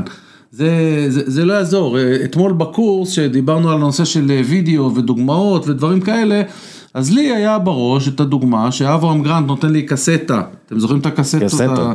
ה- הוידאו. מכשיר הוידאו כן, הגדול. VHS. היום, כן. אתה יודע, כשהייתי בת- בתפקיד בנבחרות הצעירות, אתה מדבר עם שחקנים צעירים, הם לא יודעים מה זה וידאו ומה זה קסטה. אז אה, אתה מסביר שאברהם גרנט נתן לך קסטה, כזה דבר. משחק של ליברפול, לראות את איין ראש, ופתאום ראיתי את איין ראש, עושה גליץ' ומחלץ כדור ומכניס גול. אז הבנתי שחלוץ גם יכול לעשות עבודת הגנה, ואז התחלתי כחלוץ לעשות את משחק הלחץ, שזה עזר לי כן. ושיפר אותי. ו... אז, אז זה אה, דוגמה איך אתה, אה, עולם התוכן שלך כשחקן משפיע עליך כמאמן או כמנהל מקצועי או יש, אה. יש סיפור של רלף רגניק, שהוא היה שחקן בליגות הנמוכות בגרמניה, והגיע דינמו קייב הגדולה של אה, לובבדן, לא, אה? לובנובסקי. לובנובסקי. לובנובסקי ושבצ'נקו כשחקן. כן, ולא, זה היה לפני, והם שיחקו משחק לחץ כבר עם, אה, סטטיסטיקות. וכולי, כן, כבר, כן, כבר כן. בשנות ה-70, כן. והוא אומר ש, שהם התחילו לשחק, והוא היה צריך, כאילו היה אאוט, והוא פשוט, אה, לא היה לו אוויר, והוא התחיל לספור את השחקנים של דינימו קייב, כי הוא הרגיש שהם 13 שחקנים, שהם לא, כאילו, נכון. וכאילו זה שינה לו את כל התפיסה של איך כדורגל צריך להיראות, ובגלל משחק זה... הלחץ, נכון? אמ, אוקיי, שאלות, אנחנו לקראת הסוף, אז אנחנו שאלות, לובנובסקי חייבים לעשות closure על העניין הזה, זה לא רק דינמו קייב, זה נבחרת רוסיה, 1988. ברית המועצות, ברית המועצות. ברית המועצות, 1988, לובנובסקי היה על הקווים, כשהם הגיעו עד לגמר, הפסידו 2-0 להולנד עם הגול המפורסם של אה, ון בסטן. אז, היה החשיפה, ההוצאה לאור של משחק הלחץ. כן. רוסיה גילתה לעולם אז את משחק הלחץ המטורף. אה, איך בוחרים אנשים לעבוד איתם? אמ, ב- ב- בתכלס זה קורות חיים, זה רעיון אישי שהוא מאוד משמעותי. אה, והרעיון האישי נועד גם להתרשם מהבן אדם, מהדרך שלו, ובעיקר מהברק בעיניים. זאת אומרת, אה, לפעמים בחרתי אנשים שהם אה, לא, באותו רגע לא נראו בעלי ניסיון, או, אה, אבל היה להם את הפוטנציאל, ו- והם רצו. דוגמה? ו- דוגמה, אני אקח את אה, ישראל קקון. ישראל קקון זה בחור שאתם לא מכירים אותו, אבל הוא היום האנליסט הראשי במכבי תל אביב. והוא הגיע למכבי תל אביב למחלקת הנוער, בחור צעיר, צנוע ביישן מאשקלון, שהגיע למשרד שלי בקריית שלום, וביקש להתקבל לעבודה במכבי תל אביב כעוזר שני בקבוצת אה, ילדים א' או משהו כזה. שילבתי עוזר שני ככל שהיה ניתן, לפעמים בהתנדבות. כי זה היה חשוב להכניס כמה שיותר אנשי צוות, וישראל הגיע למחלקת הנוער כעוזר, ולאט לאט אה, פילס את דרכו להיות עוזר ראשון ו... ומאמן במחלקת הנוער, ואז גילינו את היכולות הטכניות הנהדרות שלו. וזה בעיקר ה- רגל ימין, רגל ימין חזקה. כן, ו- ואצבעות נהדרות על המחשב, אבל, אבל לא, באמת, ה- היכולת לשלב בין כדורגל וניתוח ואנליזות ועבודת מחשב נהדרת, והוא השתלב בצוות הבוגרים, והוא הפך לאנליסט של מכבי תל אביב, ועושה עבודה נהדרת, והוא שם במשרה קבועה, ו... וכיף לראות אחד כזה שבאמת אה, באותו רגע שהוא הגיע, הוא לא היה בשל ו- וראוי, אבל היה משהו בזיק שלו בעיניים וברצון שלו לבוא ולהתקדם ולעשות את הדרך מאשקלון ו... ובאמת אה, השתלב ועשה את הקפיצת מדרגה והיו עוד אה, דוגמאות כאלה, אז... אז זה כאילו חיפוש, הרעב, סוג של רעב כזה, זה היה... סוג של רעב, ו, והרבה פעמים אמרו לי, שחקני עבר, שחקני עבר. עכשיו, אני קיבלתי, חיפשתי שחקני עבר. ישבתי עם רשימות, בהתאחדות הוצאתי אה, אה, רשימה של כל שחקני העבר עם הופעות בנבחרת, ועברתי שם שם וחיפשתי, הקמנו מערך סקאוטינג, אז חיפשתי אה, אנשים ראויים כדי לשלב אותם. במכבי תל אביב חיפשתי שחקני עבר כדי לשלב אותם בעבודה במחלקות הנוער, אז מעבר לגדי ברומר אה, לא, לא היו הרבה, אבל חיפשתי, אבל זה זה שהיית שחקן עבר זה לא נותן לך איזה וי או שהיית שחקן גדול.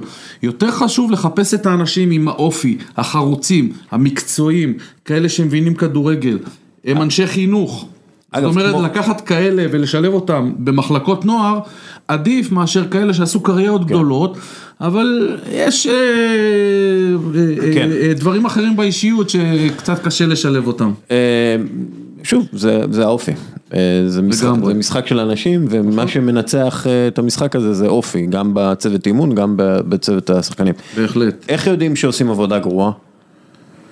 אנחנו ממש לקראת הסוף, בגלל זה אנחנו... אה, איך יודעים שעושים עבודה גרועה? אתה רואה את זה בתוצאות, אתה רואה את זה בבחירת האנשים, שאתה הרבה פעמים, מכיוון שבחרתי הרבה מאוד אנשים ב, ב, בתפקידים שלי, אז אתה לפעמים אחרי שבוע רואה שאתה תופס את הראש ואומר עשיתי טעות. כן.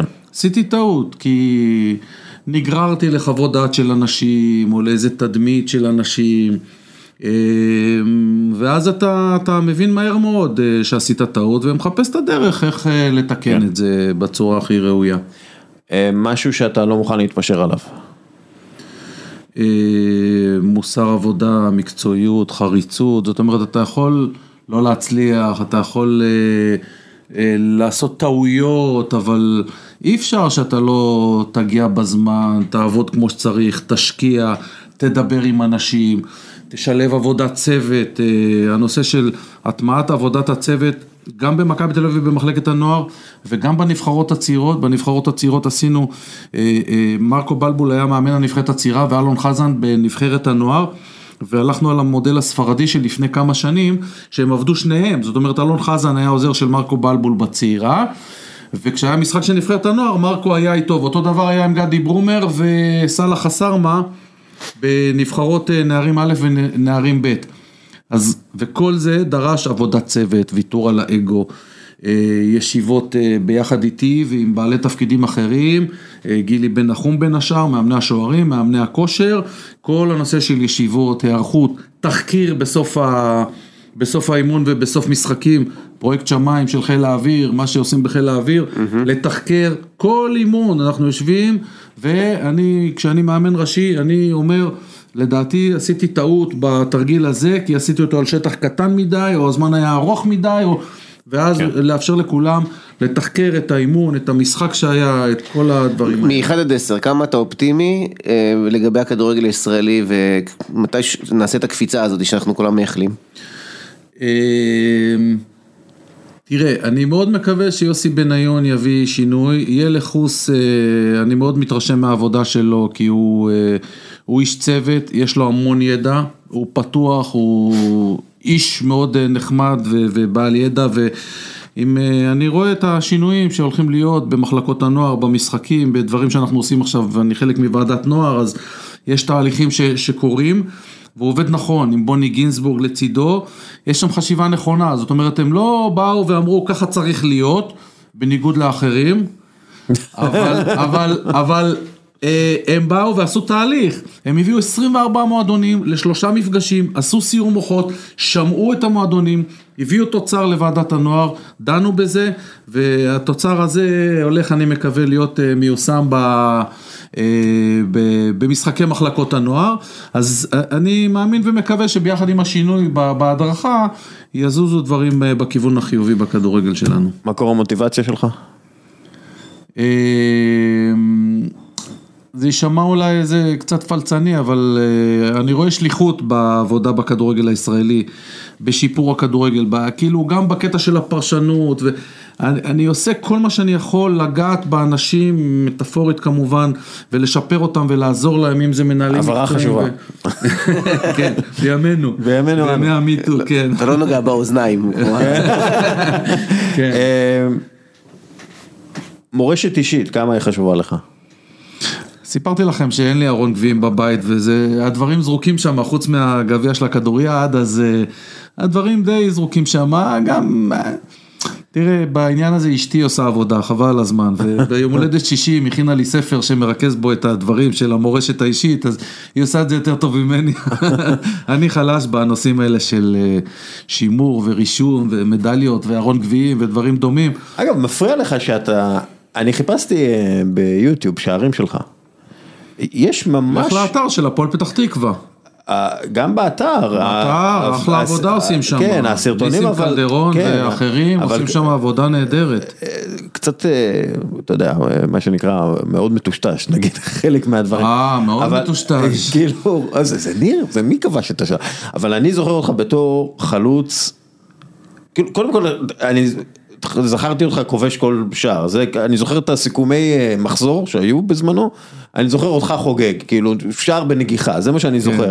אה, מישהו סיפר לי שהמונח שלושה, הוא לא ידע, אבל המונח שלושה, הוא למד אותו אחרי השלושה שהכנסתי באיצטדיון רמת גן נגד ביתר תל אביב, במשחק העונה, מקום ראשון נגד שני, ב-91, משהו אז, כזה. אז כאילו מפריע לך שאתה לא יכול כאילו לפתוח את היוטיוב אני ולהראות. יכול, אני מדי פעם אני רואה, כן. אני אשלח אותך, אני אגיד לך בדיוק איפה. לא תשלח. אני, אני, אני, הייתה לך חיפשתי. יציאה מהמקום מאוד, אתר אה, של, נכון, הייתה לי מאוד חזקה, טובה. זה מה שאני זוכר, נכון, כאילו נכון. המהירות והיציאה מהמקום. יודע, אני תמיד אה, חושב שהתחושת פספוס שלי זה שרק בגיל 22 הגעתי לגיורא שפיגל וברנור ואברהם גרנט ולהפועל פתח תקווה ולרמות הגבוהות, זאת אומרת חבל לי שלא טופחתי וגודלתי, גדלתי במחלקת נוער משמעותית, כי אני חושב שאם בגיל צעיר ואני חייב להעריך את חזי בנק בהפועל מרמורק שהביא אותי והיה מאמן נהדר, אבל אני חושב שאם הייתי במחלקה עם שחקנים יותר טובים ומאמנים יותר טובים, הייתי מקבל גם את השיפור הטכני שקצת היה חסר לי. היה לי טכניקה לא רעה, אבל בגלל זה גם בנבחרת היו תמיד בעדיפות על פניי אה, אלי אוחנה, אלי דריקס, רוני רוזנטל, שלום תקווה, ולכן כן, טוב, יש לי 15 הופעות בנבחרת, כן, אבל. במצטבר בדקות זה כולה ארבעה משחקים שלמים או משהו כזה, כן. כי ברוב המקרים הייתי מחליף. אז... אה, היית מתאים להיום, נכון? בסגנון שלך. כן. כן, כן, נראה לי... כן, כן, שחקן התקפה שמבין הגנה. אבל זה לא רק אה, שחקן. התקפה, זה גם, הוא היה יורד, הרבה פעמים יורד לאמצע של המגרש נכון. כדי לקבל את הכדור, זה משהו שחלוצים בזה לא היו קודם. כל זה מתחיל משני דברים. אגב, גם מבנה גוף שלך עליון היה מאוד אה, חזק. כדוריד, כדוריד, בדיוק. או, או, אז עוד שני דברים לסיום. אחד, זה, אני שלחתי לאוריאל בזמנו אה, סרטון של לבנדובסקי, שמספר איך ההורים שלו בגיל צעיר שלחו אותו לענפי ספורט אחרים. אז הכדוריד נתן לי הרבה מאוד דברים ששיפרו לי אה, אה, איכויות לכדורגל. כן, כוח מתפרץ. כן, לגמרי. זה פעם אחת. פעם שנייה, אני התחלתי בגיל צעיר בכלל כבלם. זאת אומרת, בנבחרת הנוער שסיפרתי לכם אצל ג'ק מנסל, ג'ק מנסל היה מאמן אנגלי שאימן פה, כן. ובשנת 1980 הוא היה מאמן של הנבחרת הבוגרת ושל הנבחרת, אה, נבחרת הנוער. ואני בנבחרת הנוער הייתי בלם, ובפועל מרמורק הייתי בלם, ופיני קינסליך, אבא של רז קינסליך, ראש עיריית ראשון לציון, הגיע למרמורק, ראה אותי כבלם ואמר לי תעלה למעלה והפך אותי לחלוץ. אבל זה שהייתי בלם, נתן לי הבנה על כל המשחק וראיית כל התמונה, זה עזר לי בהמשך כמאמן, זה עזר לי כשחקן, וגם זה ששיחקתי כדוריד. בתור, בתור מאמן, איפה היית משבץ, מה אתה חושב התפקיד הכי נכון לך כשחקן? חלוץ? לי? כן. חלוץ, חד משמעית. טוב. ו... לא, הוא היה חלוץ, הוא היה חלוץ קלאסי, תשע, זה. אה, הקו דווקא. גם חלוץ תשע ושני ועל הקו והכל. אימת, אה, הרחבה. אה, אה, סוג של. המלצה על ספר, זה- הכי קשה. אה, כן, תראה, היום יש פחות ספרים, כי היום אה, אה, המון דוקו, יש לך דוקו בהצפות, אז ראית את הדוקו על ונגר ב-yes, ועכשיו אני רואה את הסדרה על מוחמד עלי, אגב, בערוץ 11, מומלץ. זה סיפור מרתק, זה לא רק על אגרוף כן. ועל ספורטאי, אלא בכלל על הקטע האנתרופולוגי. הספר של פיל ג'קסון, 11 אליפויות, כן. קראתי אותו לאחרונה. בזמנו לפני הרבה שנים הספר של פט ריילי דווקא אנשי כדורסל, אה, פרגסון, ספרות ספורט, אני פחות אה, איש של אה, קריאת ספרים שלא קשורים לספורט, אבל אני צרכן דוקו, החל מהריקוד האחרון, דרך כל סדרה שיש. בצ'רלטון הרבה פעמים יש כתבות שהן לא משחקים, אלא כתבות על הפרמייר ליג, לכו לראות שם כתבות על שחקנים, זה מרתק. אז אני פחות בענייני ספרים, יותר עיתונות אני קורא, את המאמרים שלך אני קורא בכלכליסט, את ה... כן, מאמרים מעניינים ומקצועיים אני קורא, פחות ספרים. ניר לוין, עברנו מיוהאן קרויף וקמפ נו ודן גלאזר ודור פרץ והגענו עד לג'ק מנסל ויפה, נחמד. כן, עשינו סיבוב לא רע. תודה רבה. תודה רבה. תודה רבה לכם. ועכשיו גל קרפל בפינה החברתית בשיתוף בועטים את הגזענות והאלימות מהמגרשים של הקרן החדשה לישראל. גל, עוד אירועים אלימים. אה, לא מקשיבים לנו. לא, לא מקשיבים לנו. לא, גם, גם, גם מנהל ספורטיבי אה, ושופט שבעצם רבים, וזה מה שנקרא על המצלמות, אה, כן. קטין נפצע באלימות אוהדים מחוץ לאצטדיון, בלאגנים בין חדרה לבני סכנין, ממה שראיתי. כן, זריקות על האוטובוס, אה, כן, זריקות חפצים על השופט של אה, נוף גליל, כרגיל ממשיכים, אתה יודע, גם קריאות גזעניות, אם זה הסלים תואם המחבל כל הזמן, והמציתים, והאבוקות, ובמכבי חיפה הניאו-נאצים, וכן. אז... כן, זה המצב, זה המצב. כן, אני רוצה אז שנדבר על מאבקים מוצלחים באלימות. אני רוצה שזה יהיה אוקיי. משהו חיובי. אתה יודע מה, אתה רוצה משהו חיובי, אז אני אתן לך משהו חיובי להתחלה. אוהדי הפועל ירושלים, בדקה ה-12 השבוע, הניפו שלט עם הכיתוב עבודה בטוחה לכולנו, לזכר 12 ההרוגים בתאונות עבודה מתחילת העונה. אוקיי. ובזה הסתיים החלק החיובי של הערב. כן. טוב, תודה לאוהדי הפועל ירושלים, חלק מהמאזינים כאן הם אוהדי הפועל ירושלים. אה, אז כל הכבוד, באמת, אגב, אחלה. לא, לא, באמת, זה, אתה יודע, זה... ככה זה צריך להיות. כן, כן, זה נחמד. הכדורגל כאילו בא ונותן משהו חיובי לחברה, ולא רק שמתעסקים באלימות ובקללות, ואתה יודע מה, גם לטובה, נציין את מכבי תל אביב, שעשו אירועים ליום האישה, והמנכ"לית שלהם דיברה על שיר האונס, וכמה זה נוראי, וכמה זה חייב להיפסק, ושירן ייני דיבר נגד הקללות בשירים, ושיר האונס. זהו, אז סיימנו את החיובים. אוקיי, יפה. האמת היא שני דברים חיוביים זה אחלה, זה טוב. אבל השאלה, כן. בוא, אני רוצה לחשוב על תבנית של. אה, קמפיינים מוצלחים שמנעו אלימות במקומות אחרים. אני, אני מאמין שאתה יודע, בני אדם הם בני אדם, אוהדי כדורגל הם אוהדי כדורגל, הניואנסים כמובן חשובים, אה, הניואנסים התרבותיים כמובן חשובים, אבל יש דברים בסיסיים שאפשר לעשות, ויש תבנית שאפשר בעצם לייצר במאבק המאוד חשוב הזה נגד אה, כן. אלימות וגזענות וכולי. נכון, נכון. אה, כן, תראה, יש באמת הרבה מודלים שונים, אבל האמת היא שלא הוגן להשוות בין כל המודלים בלי קונטקסט. זאת אומרת, יש הרבה סוגים של התמודדות עם גזענות באלימות, ואני אגיד לך את הדרך הכי טובה. הדרך הכי טובה זה הדרך האמריקאית. לייצר נורמה התנהגותית שבכלל לא מצריכה את האכיפה האגרסיבית. זאת אומרת, יש אכיפה, באמריקה ברור לגמרי שמי שמתנהג בצורה לא הולמת יוצא ולא יוכל להיכנס יותר לאצטדיון, זה ברור, אבל זה לא איזה מנגנון הרחקה אגרסיבי כמו באנגליה, של תחנת משטרה וכל הדברים האלה, זה הרבה יותר רגוע מזה. הדבר שמחזיק את הספורט האמריקאי במובן ההוגן יותר, זה דווקא דברים חיוביים, שזה השאיפה של כולנו. זאת אומרת שיהיה פשוט תרבות שבה אם מישהו צועק קללה גזענית ביציע או מישהו זורק חפץ זה כל כך לא נתפס זאת אומרת כן. האוהדים ליד פשוט לא יכולים לעמוד מנגד ולא בעצמם להתערב ו- וזה ברור שזה אינטרס של כולם אז בוא נגיד זה ברור, המודל הכי טוב זה שכולנו עובדים בשיתוף פעולה ויש נורמה התנהגותית טובה. בקצה השני, יש לך מדינה כמו ברזיל, אוקיי? כן. שבעיית האלימות והגזענות היא כל כך גדולה, שאתה לא יודע איפה להתחיל בכלל לדבר, איפה בכלל להתחיל לאכוף את זה. זאת אומרת כן. שאם יציאים שלמים הולכים מכות באופן קבוע, אז אתה יודע, ענישה קולקטיבית וכל הדבר, אתה לא יכול לסגור את כל היציאים לכל הזמן, זאת אומרת, הדרך היחידה למנוע אלימות נגיד בכדורגל בברזיל זה אם לא יהיה קהל במגרשים בכלל, כן. אף פעם. אגב, אה, ראינו, ראינו משהו, ש... מה, מה קרה במקסיקו, כלומר, זה שם את כן. uh, כל העניין הזה של האלימות בכדורגל הישראלי בפור, בפרופורציות. בפרופורציה, אבל, נכון. כן, נכון. אבל עד, עדיין אנחנו כאילו... קצת באמצע, זאת אומרת, כן. לפעמים אנחנו המדינות האלה של, אתה יודע, יש סכנין בית"ר וזה מגיע למקום ואתה אומר, טוב, אין לי מה לעשות עכשיו כדי למנוע לגמרי את כל זה. אה, אבל אנחנו לא במצב עד כדי כך חמור שאי אפשר לעשות פעולות בשטח שעם הזמן יניבו תוצאות וישנו את התרבות. אה, כי התרבות שלנו היא חצי רגל פה חצי שם. זאת אומרת לא כן. כל האוהדים בארץ באים ללכת מכות, ממש לא, זה המיעוט.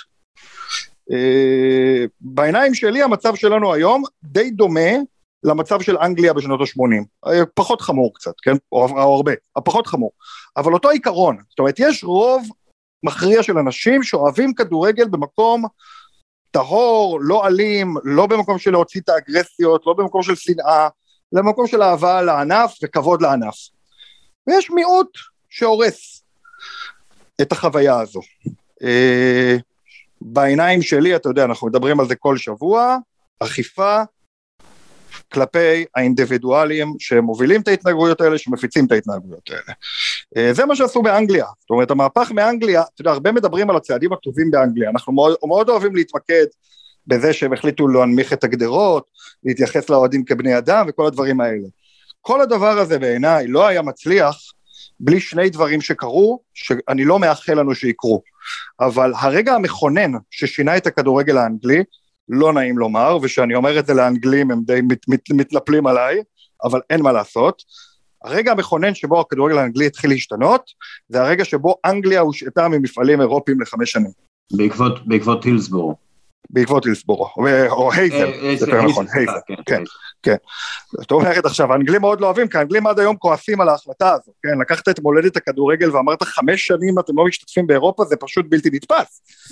זה עונש מאוד כבד. אבל זה כן ייצר איזה רגע מכונן, שבו אמרו, אוקיי, אז כנראה שאנחנו באמת לא בסדר וצריך לשנות כאן משהו. אה, אז, אז לצערי, עם כל היחס לאוהד והדברים החיוביים והפעילויות עם, הן חשובות, הן לא עובדות לבד. עדיין, אה, בסופו של דבר, מה שעבד באנגליה יותר מהכל, זה ההרתעה. זה לעצור אנשים, שופטים בתוך המגרש, ששופטים אנשים, אה, החוליגנים שלא יכולים עד היום לטוס לחו"ל במשחקי הקבוצה, הכסף הענק שהממשלה השקיעה, בלקחת חבורה עצומה של אנשים, זה לא כמה עשרות, זה המון אנשים שחוליגנים כדורגל, ובתהליך של כמה שנים, או שהחוליגנים שינו את התנהגותם, או שהם הפסיקו לבוא לכדורגל. עכשיו, אה, ש... שאלה, כמה, כמה זה קשור אתה יודע, באנגליה אה, רוב הכדורגל משוחק בשעה שלוש ביום שבת. נכון. אה, ו, ואז כל המערכת מתאימה את עצמה לזה, גם האנשים מתאימים את עצמם לזה, גם המשטרה, גם כולם, יודעים שיש נכון. כדורגל ביום אה, שבת. שבת כמה, בצהריים, כן. שבת בצהריים, כן. כמה, כמה אנחנו, אתה יודע, רחוקים משם, כי, כי בסופו של דבר אין איזשהו בסיס כן. אה, שבועי, קבוע, שאפשר לחזור אליו, אה, ואתה יודע, בעצם לקיים אה, אירוע תרבותי, זה, זה, זה בעצם מה שזה כדורגל, אירוע תרבותי שקורה פעם בשבוע, בסך הכל בערך באותו זמן, אתה יודע, משחקים ביום mm-hmm. שישי ויום שבת ויום ראשון נכון. ויום שני. נכון. זה, זה כאילו קצת דופק את כל ההכנות ל, נכון. לשבת של כדורגל, מה שנקרא. אתה צודק, אתה עולה פה על נקודה מעניינת שבדרך כלל אה, לא נהוג לדבר עליה בכלל. אה, אבל אתה יודע שהכדור, אנחנו זוכרים כשהיינו צעירים, הכדורגל באמת היה שעה מרכזית, שרוב המשחקים היו באותה שעה, ואז משחק המרכזי יצא מאותה שעה לשעה יותר מאוחרת, ובאמת זה היה קבוע, והיה בזה משהו יותר טקסי. אה, בהרבה מובנים, שאני לא מדבר על אלימות וגזענות, של אהדה. אתה יודע, אנחנו בתור ילדים, אני בטוח שלך יש בדיוק אותו זיכרון של שירים ושערים, כל שבוע, באותה שעה, אה, אה, היום זה שונה, היום אה, אין לך את הקביעות הזאת, וחלק מהדברים, של, אז הקביעות הזאת גם יוצרת, יותר קל לאהוד קבוצה, כי אז אתה יודע מתי המשחקים שלה, היום אתה לא יכול לקנות מנוי, כי אתה לא יודע אם זה יצא ביום ראשון, בשני, בשבת, אה, וגם הדברים, והדבר הזה שאתה אומר זה משהו שלא כל כך נהוג באמת לחשוב עליו, אבל אתה צודק, גם היערכות של משטרה וכוחות אבטחה, אם זה כל שבוע, באותה שעה, אז יותר קל לייצר מנגנונים כאלה של פעולות קבועות. ואז אם מישהו אגב מורחק ממגרש הכדורגל, נגיד בארץ אחת הבעיות זה שמורחק הוא מורחק, אבל אם המשחק כן. בשבת, אז בשבת אין תחבורה ציבורית, אז הוא לא יכול להגיע לתחנת משטרה לחתום שהוא מורחק. כל מיני דברים כאלה שבאמת נוצרים מהדבר הזה של אין קביעות, וזה פגע לדעתי בטווח הארוך, ודאי שזה פגע במותג של הכדורגל הישראלי. אני אגב לא נכנס לוויכוח אם לשחק בשבת או לא, כי יש טיעונים כן. מאוד רציניים למה לא כדאי לשחק בשבת, כי אתה מאבד 20% מהחברה הישראלית לפחות, שלא יכולים לראות את המשחקים. אז יש לזה חיסרון עצום אה, בארץ, אבל אז לא זאת הנקודה של המתי, הנקודה הזאת של הלייצר מנגנון קבוע של הרגלים, וחלק מההרגלים זה איך אתה מתנהג במגרש, ושזה אותו כוח משטרה, כל שבוע, באותה שעה, באותם עקרונות. אגב, באנגליה, המשחקים היחידים שיוצאים ממסגרת השעות הקבועה, זה פעם ב, היום כבר עושים את זה הרבה פחות, אה, אה, אבל אה, בטח בימים שהאלימות הייתה שם בעיה עוד יותר גדולה, זה היה קורה הרבה, אם יש משחק חם, מעבירים אותו ל-11 בבוקר. כן, כדי שלא יגיעו שיכורים. כדי שלא יגיעו שיכורים. עכשיו זה ניואנסים תרבותיים אנגלים, פה זאת כן. לא הבעיה. זאת אומרת, כן. זה לא שאם תעשה פה תשע בערב אז כולם שיכורים, ואם בשתיים בצהריים אף אחד לא שיכור. אני חושב שהיחס יישאר די זהה. בוא, בוא, בוא נגלה לך סוד על אנגליה, גם ב-11 בבוקר יש שיכורים. לא, נכון, אבל לא, אבל, אבל, לא, אבל, אבל שם הטריק זה שלא פותחים את הברים. כן, זאת אומרת, כן. אם הם עושים את זה מספיק מוקדם לפני שפותחים את הברים, אז הפלא ופלא, לפני המשחק לא יהיה לך מאות אוהדים או אלפי אוהדים בברים. כן, כן החוק כן. הוא אוסר על פתיחת בר לפני שעה מסוימת. אז, אז, אז, אז כאן הם מצאו איזה פרק, אבל זה באמת ניואנס ספציפי לאנגליה, זאת אומרת בוא נגיד שאם יסגרו את כל הברים בפלורנטין לפני משחקים של הפועל ומכבי, לא חושב שזה מה שיעשה את ה... כן. וגם בתור תושב כן. פלורנטין אני לא אוהב את זה, אבל... כן. אז זה לא נכון, לא זה מה שנכון פה, אבל בהחלט העניין הזה של לייצר מנגנון קבוע, זה חלק ממה שצריכים לעבוד עליו, של כל פעם זה יהיה אותו מנהל אירוע שמכיר את האוהדים, שבונה מערכת יחסית, דיברנו על זה שבוע שעבר, מכיר בפרצוף, מכיר מנהיגי אוהדים, יש לו עם מי לדבר כדי להגיד לו במהלך המשחק, תשמע, אם לא תמתן את זה ואת זה ואת זה, אז ככה. זאת אומרת, שיהיה איזשהו דיון באמת בין האוהדים כן. למשטרה. כן. אה, זה גם חשוב, נכון? אוקיי. נכון, זה אה, חלק מזה. אה, טוב, בוא נקווה שמישהו יאזין לנו. כן? בנושא הזה. כן, לא, זה באמת נושא מסובך, כי זה יושב, לצערי זה יושב על הנקודה של הכדורגל בשבת או לא. וזאת נקודה כמעט בלתי פתירה. הרי אתה יודע, למה אני אומר בלתי פתירה? אין, אם אתה רוצה שכולם יהיו חופשיים ללכת למשחק בלי עבודה וזה כלבנה, זה ברור שבשבת. מצד שני אתה לא רוצה להדיר חלק מהאוכלוסייה, ובאמת שאין לי פה אה, תשובת קסם. נכון, אין תשובת קסם, ומצד שני, כן. אתה יודע, התעשייה צריכה לדאוג לעצמה. אה, נכון. וזהו, אגב, כן, כן. אתה יודע, כדורגל בשבת זה נושא שאפשר לדבר עליו, כי זה עניין חברתי. כן, זה נושא בפני עצמו. אנחנו אה, נכון. נדבר על זה באמת. כן, אה, תראה אוריאל, יש איזה נקודה אחת קטנה אם תורשה לי, ירשה לי בסוף. אנחנו צריכים ממש לסיים, אבל קדימה. אוקיי, ממש במשפט אני אומר, יש את הסוגיה של אה, אה, אה, מדינות שונות בעניין הזה שדיברנו על מודלים שונים, סוגיית חופש הביטוי היא סוגיה חשובה, דווקא בצד ההפוך, מדינות כמו איטליה, כמו רוסיה, שבהם נותנים להגיד יאללה, חופש הביטוי, קריאות גזעניות, דגלים ניאו-נאצים, אין חוק כן. נגד זה, אה, אה, מקומות שאין חוק נגד זה, אה, זה הולך ומשתולל, ומדינות שיהיה, כמו ישראל, שיש בהם חוק נגד זה, אם יאכפו את החוק הזה, זה הבדל עצום, זה מה שקורה בגרמניה, זה מה שקורה באנגליה, אין חופש ביטוי במגרש כדורגל, זה קשקוש. מגרש לא, כדורגל, יש, יש חופש, דברים שמסורים. יש, יש חופש ביטוי, אבל אה, גזענות לא נכללת בחופש ביטוי. בדיוק, כן. בדיוק. אה, בדיוק. טוב, יאללה, נכון. גל, תודה. רבה. בכיף, בכיף, שבוע הבא. ביי ביי. ביי ביי. ועכשיו, אוהד כהן, הסקאוט החתיך, עבורי הוא תמיד יהיה הסקאוט החתיך, למרות שהחלפתי את השם לסקאוט והסוכן החתיך. העניינים? סוכן העל החתיך. אה, עוד כמה שנים, עוד כמה שנים. קודם כל תמיד כיף לראות אותך. גם אותך. גם. אה, דבר שני, רציתי לדבר איתך קצת, אתה יודע, על השוק. קורים דברים, קורים דברים בשוק. ו... נתחיל עם, עכשיו דיברנו על זה בדיוק, מה קורה עם, אה, אתה יודע, באוקראינה ורוסיה, דיברתי עם כל מיני סוכנים שמעורבבים שם, והם אומרים כאילו שההשפעות על השוק כולו הולכות להיות אה, משמעותיות. אני אגיד לך קודם כל מה, ש... מה שתמיד מצחיק אותי ו... ואתה ממש מרגיש את זה ביומיים האחרונים מאז שיצאו התקנות החדשות. אה, בשביל לסדר את האוזן, לפני יומיים יצאו אה, תקנות מהפכניות בקנה מידה של פיפא, שאשכרה בפעם הראשונה פתחה חלון העברות לשני שחקנים משוק מסוים שהם יוכלו לעבור לאיפה שהם רוצים בעולם, גם אם החלון שם סגור, שזה... זו פעם ראשונה שפיפ"א מתערבת בדבר הזה, כן. וזה זה, זה תקדים שאני משער שיחזור עליו בעתיד ב, בכל מיני מקומות.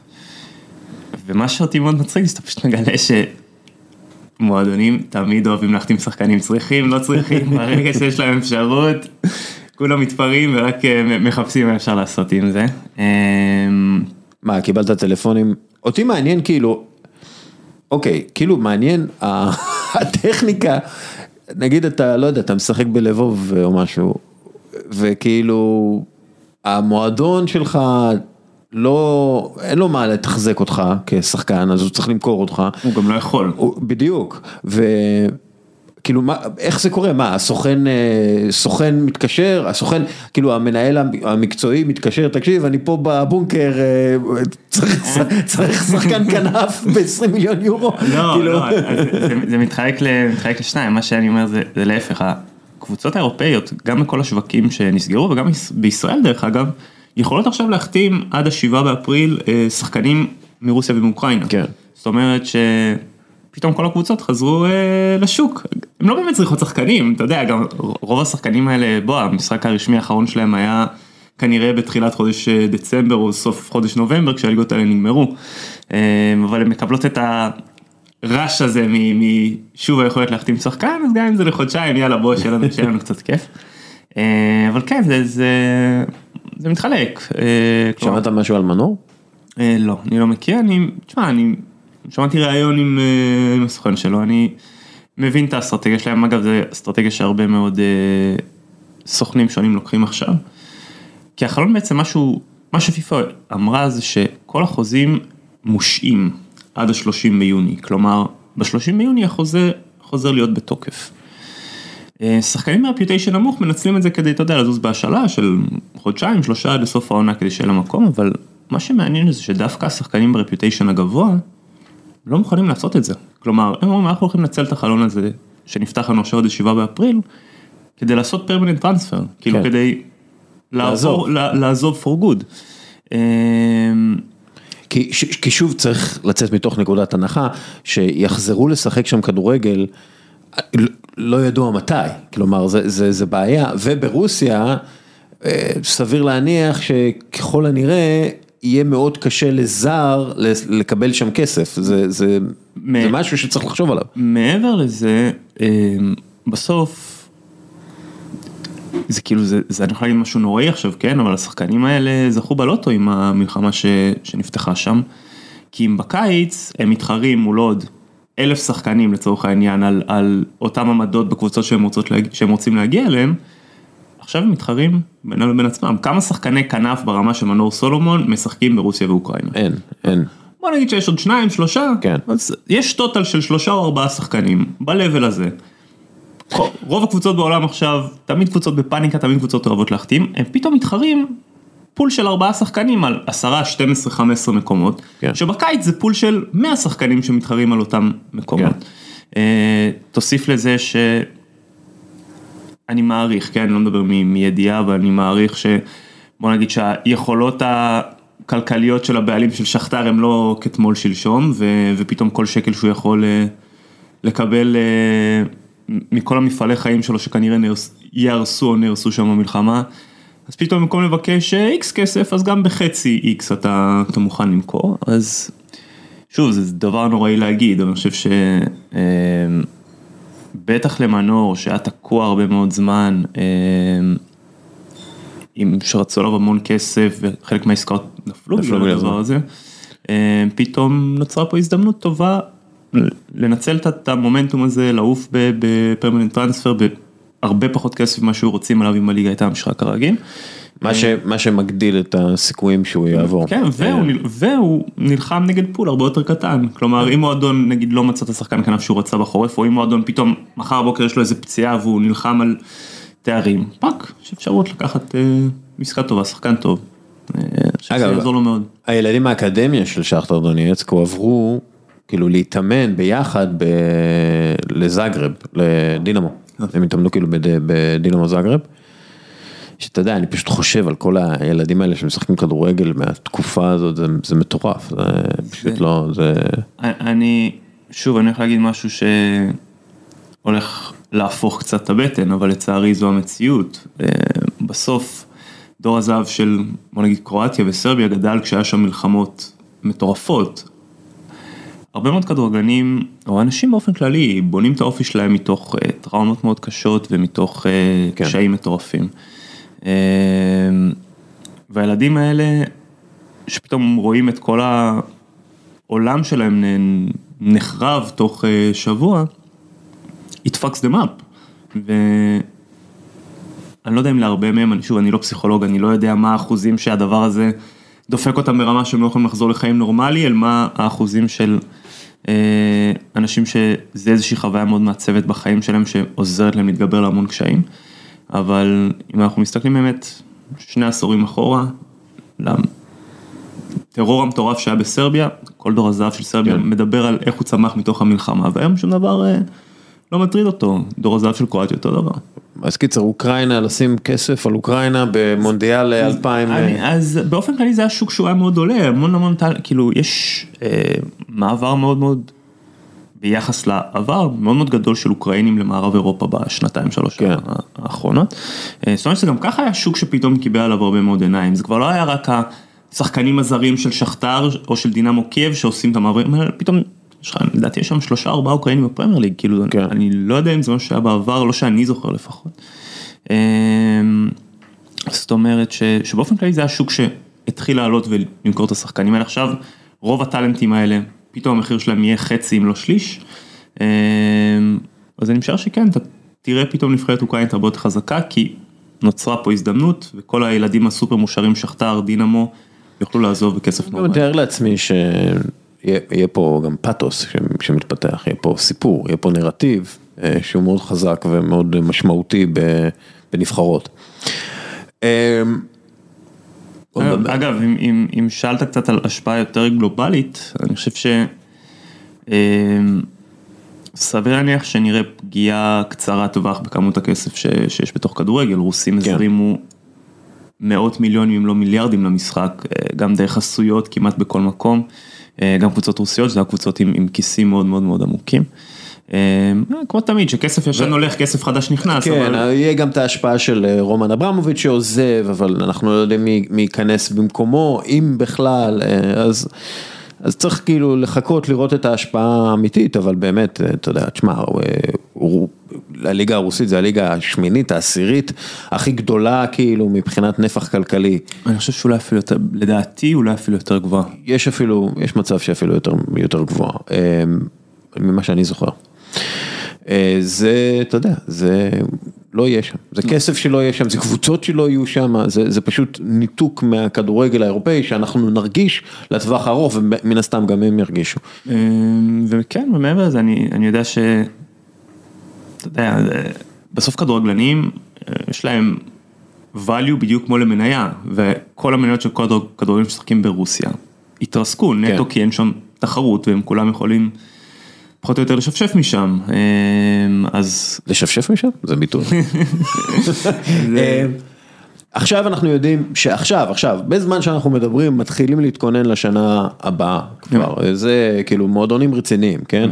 מתחילים להתכונן לשנה הבאה, ואותי מעניין למשל, אתה יודע, עסקה כמו ארלינג הולנד, שאמורה להיות עסקת ענק, אולי העסקה הכי גדולה בקיץ הקרוב, יש סעיף שחרור של 75 מיליון יורו, יש כמה וכמה מועדונים, מינו ראיולה אנחנו יודעים, מבקש אה, עמלה גבוהה, הוא לא, הוא לא יעשה שום מעבר בלי העמלה הגבוהה הזאת, ודרך אגב, אני חושב, אני אחד מהיחידים שחושב שמגיע לו את כל הכסף הזה. טוב במה שהוא עושה? כן, כי הוא אם- טוב במה שהוא עושה. אם אתה מצליח לשים סעיף שחרור של 75 מיליון יורו על אהלן, בדיוק, בדיוק. עכשיו נגיד, השכר שלו יהיה 35 מיליון יורו ברוטו, משהו כזה, כלומר 35 עד 50 מיליון יורו- ברוטו, תלוי במשא ומתן.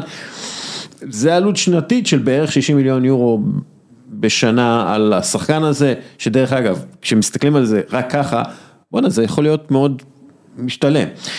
אבל מי כבר יכול לשלם את זה כשאתה חושב על זה? כאילו ביירן מינכן, אולי אם הם יעשו שינויים בסגל וכולי. ריאל מדריד ומנצ'סטר סיטי הם המועמדות הטבעיות, אבל אתה יודע, ריאל מדריד כנראה מביאה את אמבפה וזה.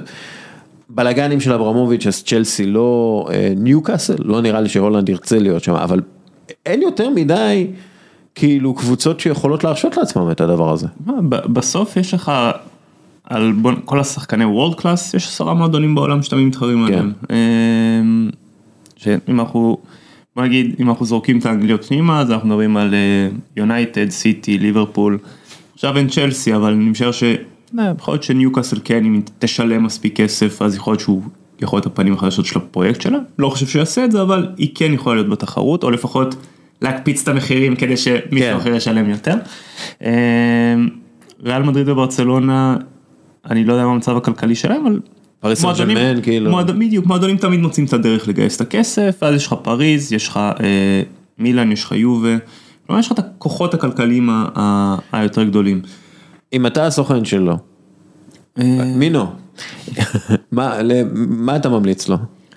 אני משער שכמו כל שחקן זה גם בפרמייר ליג, כאילו אין, ככל שהפערים הכלכליים הולכים וגדלים בין הפרמייר ליג לשאר העולם, זה, it doesn't really make sense to go elsewhere. כן. כאילו, הסיכוי סיכון שלך, כשאתה בונה קריירת פרמייר ליג על כמה שהליגה יותר קשה, כשאתה world class talent אז אין שום סיבה ללכת למקום אחר, אה, ומצד שני, קפיצה מדורטמונד למנצ'סטר סיטי, הרבה פעמים זו מדרגה שהיא היא לא פשוטה, כאילו, כן. וזה לא משנה כמה טוב אתה או כמה כסף זורקים עליך. אה, אגב, ראינו את הקפיצה סתם מאסטון וילה למנצ'סטר סיטי, זה, זה משהו שמכביד. אמת, אמת. אה, אז אני, כמו שאני מכיר את, אה, מכיר, כמו שאני עוקב אחרי עבודתו של מינו, הרבה פעמים הוא אוהב לעשות תחנות בדרך. אה, כלומר, את הלם כבר לפני שלוש שנים, אני חושב שעבר לדורטמונד, היה קבוצות הרבה יותר גדולות שרצו אותו, והוא בחר לעשות עצירת ביניים, אה, או חניית ביניים בדורטמונד. אה, אז אני לא אתפלא אם הוא בסוף יבחר לעשות דווקא ליגה כמו ספרד, שהליגה עצמה הרבה יותר קלה מהפרמייר ליג, אה, בטח לאורך 20 משחקים, כאילו 20 אה, מחזורים לסיור, ואז משם אחר כך שנתיים שלוש, אז באמת לנוע לכסף אפילו יותר גדול. לא, אבל כאילו, אתה יודע, למשל, אתה יוצא מתוך נקודת הנחה שבריאל מדריד, הוא יצטרך להשתלב בתוך קרים בן זמה, קליאן אמבפה, ויניסיוס, זה, זה כאילו, זה לא, אתה יודע, הוא, הוא, הוא comet, הוא, אה, הוא comet, הוא אה, מטאור, אז, הוא צריך, הוא צריך כאילו את המקום כן, אבל- שלו, לא? אבל בכל מקום שאתה הולך ל- לקבוצת טופ, אתה תמיד נלחם או מחליף מישהו מפלצת. נכון, אבל למשל במנצ'סטר סיטי אין חלוץ תשע, כן. אתה מבין? כאילו אין, אין, פשוט אין, לא קיים, אז כאילו, השאלה אם זה עובד לטובתו או לרעתו. כן, כי, כי כן. הקבוצה גם מורגלת הרבה מאוד לשנ- שנים לשחק בלי שחקן כזה. אה, כלומר, בסוף שאתה בא ואתה אומר מה הצעד הכי טוב בשבילו, אני חושב שבכל קבוצה גדולה שהוא ילך אליה הוא יתמודד עם תחרות מאוד קשה. אה, ואתה יכול לראות, אה, לא יודע, לוקקו שפשוט פירק כל דבר שזז בשלוש שנים האחרונות, מגיע חזרה לליגה הזאת וזה קשה. אז אני כן מעריך שתהיה עוד חניית ביניים בדרך. שוב, בלי קשר למי התחרות שתהיה לו, כי שחקן כזה מגיע ו- והתחרות היא, היא, היא, היא באמת, היא לא מעניינת. עכשיו מעבר לזה, אני מעריך שאם ריאל תרצה לקחת אותו, כנראה שהיא תצטרך למכור את קרים בן זמה, כאילו זה, או- או כן, או- אתה, כן. אתה לא יכול ש, ששניהם יהיו שם והם בפה, כי, כי אין מספיק אה, מקום על המגרש. אין מספיק כדורים. אין מספיק כדורים גם. אה, לא, גם אתה, שוב, אתה מגדל את ויניסיוס, הוא הופך למפלצת שהוא, אה, וקרים בן זמה הוא לא מעט. כאילו, על פניו זה נראה הגיוני, כאילו לא להביא את ארלינג הולנד, אבל... מצד שני, ברגע שקרים בן זמה מאט, אין לו כבר שווי שוק. והרבה פעמים... אפשר להגיד גם עכשיו אין לו יותר מדי שווי שוק. לא בטוח, כי- לא לא, כמה, כמה קבוצות ישלמו יותר מ-20 מיליון יורו על, על שחקן בן 34? מה- כמה קבוצות יכולות להרשות את זה לעצמם? כל קבוצה טופ שצריכה חלוץ כמו תמיד אז אם, אם פריס פתאום אה, מחליטה שהיא צריכה חלוץ והוא צרפתי והוא חוזר אז היא שמה בוא נגיד אם לא, כן. לא אומר 40-50 אבל 25-30 פלוס אתה חוסך את השכר שלו בסוף בשביל להביא שחקן ברמה שלו גם מבחינת חוקים כלכליים אה, בטח בטח ובטח אני שם רגע בצד FFP לי אבל בטח ובטח ספרד שמגבילה מאוד לוקלי אה, אתה צריך לפנות כסף כן. קודם כל אז חלק מהעניין הוא ש... גם אם בוא, נגיד עושים 15 מיליון יורו, אבל הקבוצה החדשה שהוא, הולך אליה משלמת לו שכר יותר גבוה ממה שהוא מרוויח אצלך, אז לפחות אין לך בעיה שאתה צריך אולי להשלים שכר, אולי לשלם לו כדי שילך. ב, בדבר הזה בסוף, בן זמן כמו שאתה אומר הוא מבוגר, הוא בעונה אני חושב הכי טובה בקריירה שלו, או בוא נגיד 100 הכי טובות בקריירה שלו, ואם אתה לא מוכר אותו עכשיו, שזה בסדר, זו החלטה מאוד הגיונית, כאילו זה לא שחקן שאתה פשוט מזיז כן. הצידה, אבל אז אתה אומר סבבה, אז כשאני מאבד אותו, אין לו value לחלוטין, ואני לא יכול להחליף אותו. מצד שני יש לך כוח חולה, וקסם הרבה פעמים של מועדונים זה לדעת, מתי להיפטר, בדיוק, כן. מתי למכור, ואני, אתה יודע, אפשר לדבר על ליברפול בהקשר הזה, שאז עשתה את המכירות שלה לברצלונה של אה, קוטיניו, וכולם אמרו בואנה הם אה, מטורפים, מה הם עושים, קוטיניו שחקן עולה, ואתה לוקח את הכסף הזה ואתה מחליף אותו בכוחות עולים, והרבה פעמים זה, אם אתה לא עושה את זה בזמן, פשוט נתקע עם עודף מטורף של שחקנים במשכורות גבוהה, ראה ערך ברצלונה, ו- ומתחיל להבין כן. איך אתה נפטר מזה. אגב, פה ניוקאסל, ו- ורמזת על זה, כאילו אמרת את זה, שניוקאסל יכולה לשנות את כל הדינמיקה של שוק העברות השחקנים. כלומר, הם נשארים בפרמייר ליג, הם צריכים שמונה שחקנים. משהו כזה בשביל כאילו להתחיל להתחרות על מקום בליגת אירופה, או אולי ליגת האלופות. אתה יודע, אז הם ילכו, הם יביאו את אה, גורי אה, מניס, והם יפוצצו עליו בכסף, יביאו אה, מישהו מאייקס במלא כסף. אבל הם גם ינסו, אתה יודע, לא- אולי להביא את בן זמה, אולי פתאום לבנדובסקי, אולי ביירן מינכן מתכנן את הלולנד, שהוא יחליף את לבנדובסקי, אתה יודע, הם יביאו את הכסף על אה, כלומר- לבנדובסקי, זה כאילו, אגב, אני חושב שזה מאוד תלוי לאיזה, בוא נגיד לאיזה דרך הם, הם יבחרו ללכת, אבל אני נוטה להעריך שהם ינסו להעתיק את מה שצ'לסי עשו כש, כשאברמוביץ' נכנס, וכשאברמוביץ' נכנס לצ'לסי זה לאו דווקא היה אה, שורה של כוכבים מזדקנים, זה היה אפילו קצת להפך, כן. כלומר, זה היה המון שחקנים שהם כאילו עושים עכשיו את המעבר כן. לפרמייר ליג, ו- כאילו ג'ו קול וכאלה, כאילו המטרה הייתה למלא את הסגל באיכות אה, צעירה יחסית. כן. אה, מנצ'סטר יונייטד דרך אגב, ואני שמעתי כמה פעמים דברים נוראים על מנצ'סטר יונייטד, מאנשים שעובדים עם מנצ'סטר יונייטד. אתה לא עבדת עימה, לא, לא, אבל אנשים כאילו גם, גם סוכנים וגם עורכי דין אה, כאלו ואחרים סיפרו לי על, אתה יודע, מועדון שלא עובד כמו שצריך, ואגב, אתה רואה את זה, כאילו עכשיו מדווחים על זה שמנצ'סטר יונייטד רוצה לעשות ניקוי אורוות, אבל לא ברור איזה מאמן יגיע, ולא ברור איזה שחקנים יעזבו, ולא ברור אם קריסטיאנו רונלדו ימשיך, ולא ברור איזה סוג שחקן הם רוצים, כי אין מאמן, ואתה יודע, מאמן סוג של חשוב בעניין של רכש, אתה יודע, כאילו, אתה צריך לדעת, אתה יודע, למי לתת את הכלים. אה, ואתה יודע מה הכי עצוב, כאילו בכל התקופה האחרונה, מאז האליפות האחרונה שלהם, הם לא הוציאו פחות כסף ממנצ'סטר סיטי. כאילו גם ברכש וגם בשכר, והכישרונות הולכים למנצ'סטר יונייטד כדי לדעוך. אם אנחנו רואים את ג'דון סנצ'ו דועך, אנחנו רואים את זה, ואותי כאילו, דיברתי אתמול עם אוהד מנצ'סטר יונייטד, וגם, שוב, דיברתי גם עם אנשים בתוך המועד, כאילו, שעובדים מתוך המועדון, והם אומרים שהמתקנים לא משהו, והרמה שלו גבוהה, ו- כאילו, העדיפויות, קודם כל, שחקנים גדולים באמת לא ירצו להגיע ל clusterfuck כזה. דבר שני, זה תרבות מרוסקת, כאילו צריך לבנות שם משהו מחדש לחלוטין. כלומר, בוא נגיד ככה, עם, אה, עשר שנים אה, דשא לא צומח במקום מסוים, זה לא משנה כמה זרעים שונים תנסה לזרוע, זה לא יקרה. אם... זה קצת מזכיר, אתה יודע, אלף אלפי הבדלות, אבל את אה, מכבי חיפה של תחילת העשור הקודם, שיש מערכת שהיא קצת דיספונקשיונל, ולא משנה מי מגיע, והם הביאו שחקנים טובים, כאילו זה לא שהם אה, פעלו בוואקום, הם נלחמו עם, על, על סנצ'ו למשל, עם, עם, עם חצי אירופה, אבל כל מאמן לא מכבי חיפה. יונייטד. לא מכבי חיפה, לא מכבי חיפה. אולי עוד כמה שנים. הוא לא- לא- לא מתאים תרבותית למערכת מכבי חיפה. אה, לא בטוח שהוא שהוא ברק בכר ירצה אותו. אה, אז בסוף, כל שחקן שמביאים נכשל. כל מאמן שמביאים נכשל. זה אומר שמשהו בתרבות שם לא יכול לעבוד. עכשיו מתקנים אני שם קצת בצד, כן. מתקנים זה דבר מאוד מאוד מאוד חשוב, שלא ישתמע שאני אומר אחרת. אבל מתקנים זה לא סיבה שקבוצה מצליחה או נכשלת. אה, הרבה מאוד קבוצות עם, עם מתקנים הרבה פחות טובות משל המתחרות שלהם עושות עבודה מדהימה, כי זה עניין של ניצול משאבים נכון. אה, אבל אתה יודע, בוא, אפשר להסתכל נגיד, בוא נלך לאיזשהו, תרחיש, אה, איזשהו עולם דמיוני, סבבה? ששחקן כמו פרד, ואני לא אומר אם פרד טוב או לא טוב, זה, זה לא רלוונטי, אבל ששחקן כמו פרד מגיע ל... אגב, משכתר. נכון? כן, משכתר. שחקן כמו פרד מגיע למנצ'סטר סיטי ולא למנצ'סטר יונייטד. הרי שחטאר מכרה בשנים האלה שחקנים לכל הקבוצות הכי גדולות בעולם, רובם הצליחו.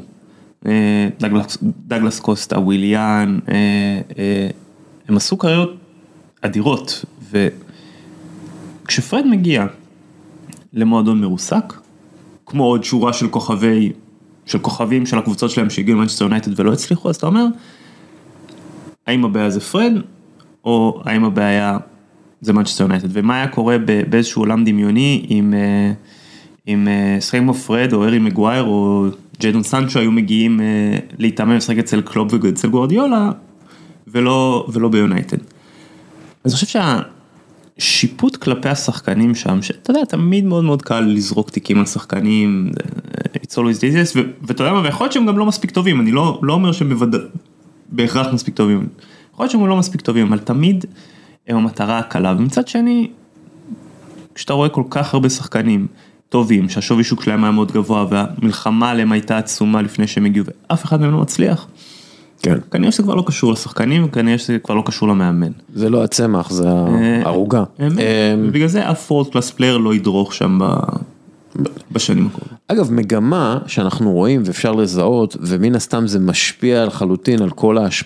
כל התכנונים כרגע, זה ששחקנים נוטים להביא את החוזה שלהם לסיום, כאילו הסיום הטבעי שלו, וכדי להיות חופשיים, ואז בעצם להצטרף בלי תשלום פיצוי לקבוצה שלהם, מה שמגדיל את ההכנסה שלהם, ואני מתאר לעצמי שזה גם המגמה הזאת, מתאר לעצמי שזה גם יוביל לירידה במספר השנים הממוצעות של חוזה.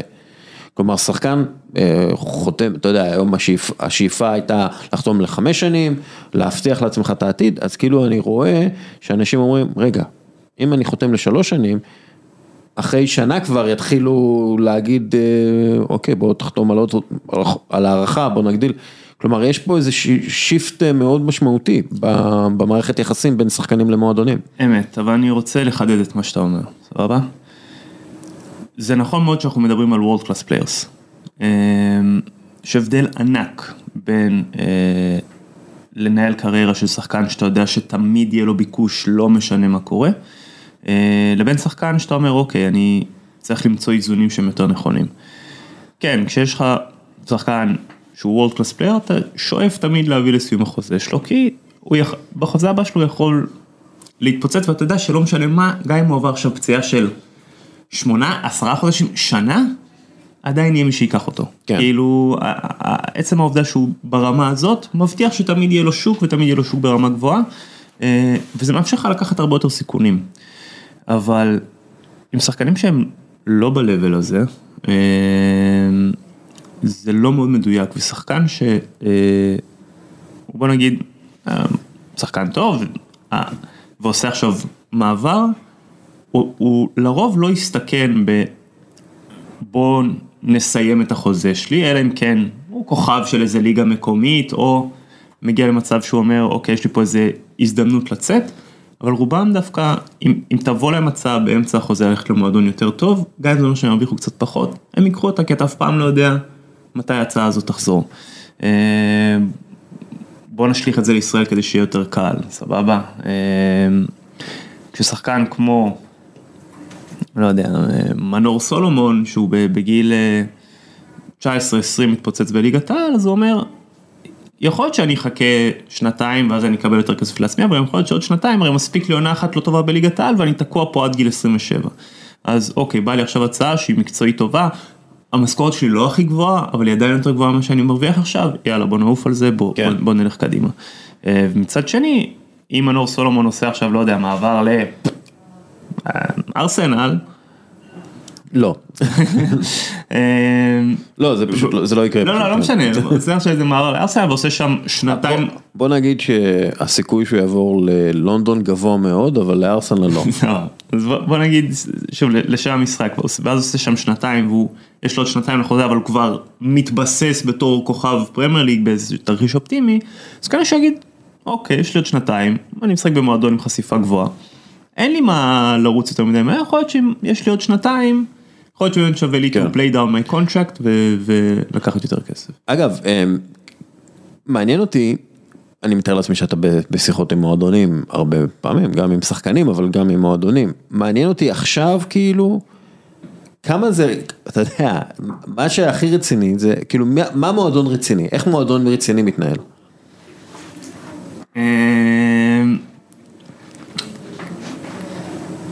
אני מתאר לעצמי שהמועדון הרציני לא יתקשר אליך עוד לא, חמישה חודשים ויגיד, יש לך איזה שחקן, כאילו... לא, מועדונים רציניים יודעים כל הזמן מה הם צריכים, ויודעים כל הזמן להעריך סיכונים של איפה יכולות להיות להם בעיות. כלומר, האידיאל אומר... כלומר, בעיות, יש לנו מגן שמאלי צעיר מאוד, אנחנו חייבים מגן לא, שמאלי... בעיות טובות אני מתכוון. אה, אוקיי. הוא מצד אחד אומר אוקיי, זה הסגל שלי היום, איפה אני רוצה לחזק אותו. אה, וזה אתה יכול לדעת בפברואר כמו שאתה יכול לדעת במאי, אין, אין אה, שינויים אה, יוצאי דופן בין פברואר למאי. אז חלון חורף נסגר, אומרים אוקיי זה הסגל שלנו, איפה אנחנו יכולים לחזק אותו לקראת שנה הבאה, אוקיי אז אנחנו רוצים עמדה א', ב', ג', סבבה אנחנו רוצים לשנה הבאה כנף שמאל ומגן שמאלי. בוא נתחיל לדון על כנף שמאל ומגן שמאלי, אבל במקביל, אנחנו גם על כל שאר העמדות שמים מים, ובטח ובטח על עמדות שאנחנו יודעים שיש לנו שחקנים שיש סיכוי טוב מאוד שיגיעו אליהם הצעות בקיץ. כלומר בוא, בוא נלך ל... אה, לצורך הדוגמה למכבי תל אביב, אוקיי? אז בוא נגיד שמכבי תל אביב צריכה עמדות XYZ, אבל במקביל הם אומרים, אוקיי, יש לנו שוער צעיר, אחרי עונה מפלצתית, שלשוער בגילו זה כאילו זה כמו שילד בן 15 היא כן עונה כזאת בפרופורציה של הגיל. סיכוי סביר שמישהו מסתכל עליו, מישהו יסתכל עליו, תבוא איזה הצעה, אז סבבה שאנחנו לא צריכים שוער, אבל אנחנו חייבים להשאיר עין עכשיו בחוץ על, על שוערים, כי סיכוי סביר שאולי תבוא אה, אה, הצעה ו, ומגיע הרבה כסף, חייבים למכור, אנחנו צריכים שיהיה לנו מחליפים, כי אם אנחנו באוגוסט מקבלים הצעה על, על אה, פרץ, ואנחנו פתאום באוגוסט צריכים להתחיל לחפש שוער, קצת יותר קשה. כן. אה, עדיף שנדע מראש מה אנחנו רוצים. אז באופן אידיאלי, מועדון בא, אומר אוקיי, אלה עמדות שאני יודע שאני צריך לחזק, בכל מקרה, זה אני מסתכל, זה הפוקוס מספר אחד שלי. פוקוס מספר שתיים אומר אוקיי, איזה שחקנים אולי אני אאבד, בגלל מכירה פוטנציאלית, זה הפוקוס מספר שתיים שלי, אבל גם, על שאר העמדות תמיד יש לך חציים, תמיד יש לך שתיים, שלוש, ארבע אופציות שהן. מחכות שם בשורה just in case, כי אתה אף פעם לא יודע מה קורה וכדורגל זה עסק, אה, זה עסק מצחיק ומוזר שהרבה פעמים עובד באינרציה. אה, אז אופציות על כל עמדה, מי השחקנים שאולי יכולים לעזוב, ובאופן כללי מה אני רוצה מחר בבוקר. אם אתה גם, יש לך עוד מדרגה על זה שיש לך גם מועדון שעובד בצורה מאוד מאוד טובה בהקשר של development של השחקנים שלך, אז אתה גם יודע על איזה עמדות אתה לא מתכוון להחתים שחקנים שהרבה פעמים זה, זה לא פחות חשוב. וזה מתקשר למשהו שגם דיברנו עליו, ענייני הפרויקט. כש, כששחקן, כשמועדון אומר, השחקן הזה הוא פרויקט, מה זה אומר? בגדול, כשעולה לך top talent, אה, אני אגיד מראש שאני חושב שבישראל הדבר הזה הוא- הוא לא קיים מספיק, סבבה? אה, אבל בוא... כן קיים במקומות שאתה עובד איתם, אם זה כן, פורטוגל או בדיוק, זה, כן. בדיוק, בדיוק, אבל בוא ניקח אה, אה, דוגמה מספורטינג ליסבון לצורך העניין, בסדר? ספורטינג ליסבון, יש להם את האקדמיה, נבחרה שנה שעברה האקדמיה הכי טובה בעולם, כאילו זכו בפרס מפיפ"א, אה, אבל מעבר לאיכות של האימונים מהאקדמיה, חלק מהתפקידים של הקורדינטור אומר חבר'ה, אנחנו עכשיו, יש לנו מגן שמאלי מדהים, בן 17 שעולה, אנחנו לא מחתימים פה מגן שמאלי עכשיו ב-30 מיליון יורו, כי אם אנחנו מחתימים פה מגן שמאלי ב-30 מיליון יורו, הילד הזה לעולם לא יכול לעלות, ואם הילד הזה ישחק את המשחק הראשון שלו בגיל 20-21, הוא עדיין יכול להיות שחקן, אבל הוא כבר לא יהיה שחקן שאנחנו מוכרים ב-50 מיליון. כן. אנחנו בבעיה. אז כשאתה אומר ש...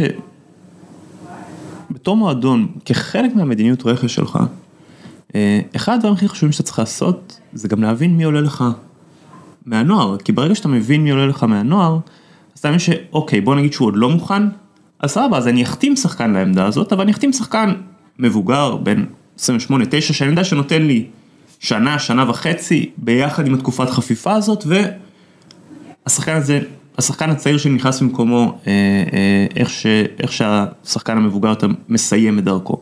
ויש לך באמת חילופים כל הזמן טבעיים וטובים של השחקנים בקבוצה שלך.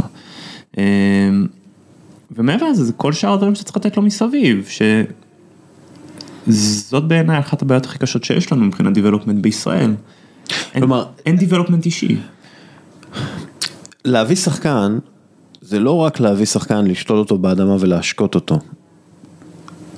להביא שחקן, נגיד אתה מביא שחקן צעיר, או אפילו אתה מעלה שחקן מהאקדמיה, זה לשים לב אם הענפים שלו שבורים ולתקן, זה, זה להוציא עשבים שוטים מסביבו, זה אה, לטפח אותו יום יום כדי שהוא יקבל מספיק צל ומספיק אה, שמש, כלומר יש פה עניין של פרויקט, באמת, זה, זה המילה, של שילוב השחקן הצעיר הזה, הפוטנציאל הזה, שיכול להיות שיש- שהשקעת בו הרבה מאוד כסף, להכניס אותו לתוך מערכת, כאילו שמתפקדת, זה, זה קשה.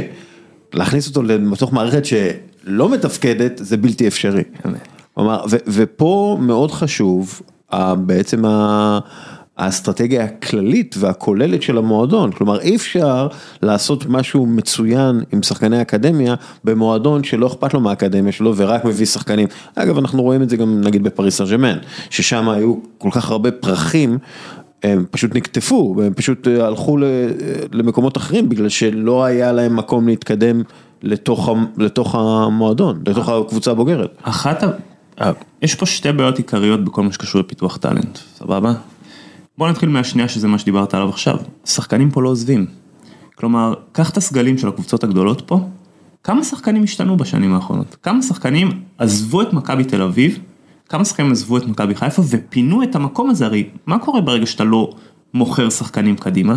אתה גם מרסק דור אחרי דור אחרי דור אחרי דור של השחקני האקדמיה שלך, כי לא משנה כמה הם מוכשרים, איפה שחקן אה, קישור במכבי תל אביב לצורך העניין היה יכול להיכנס, כשבמשך ארבע שנים יש לך קישור דן גלאזר, דור פרץ, אייל גולסה, איפה, איפה הוא נכנס שם, שיהיה מוכשר כמו שד, זה לא רלוונטי. אה, אז א', כשאתה רוצה לפתח שחקנים, אתה חייב להבין שלמכור את הדור הקודם, זה, זה חייב להיות חלק מהדבר הזה, אחרת, כמו שאתה אומר, אין לפרחים האלה לאן לצמוח. וב', שזה עוד יותר כואב לי פה, זה שהדיבלופמנט האישי לא קיים. מה זאת אומרת?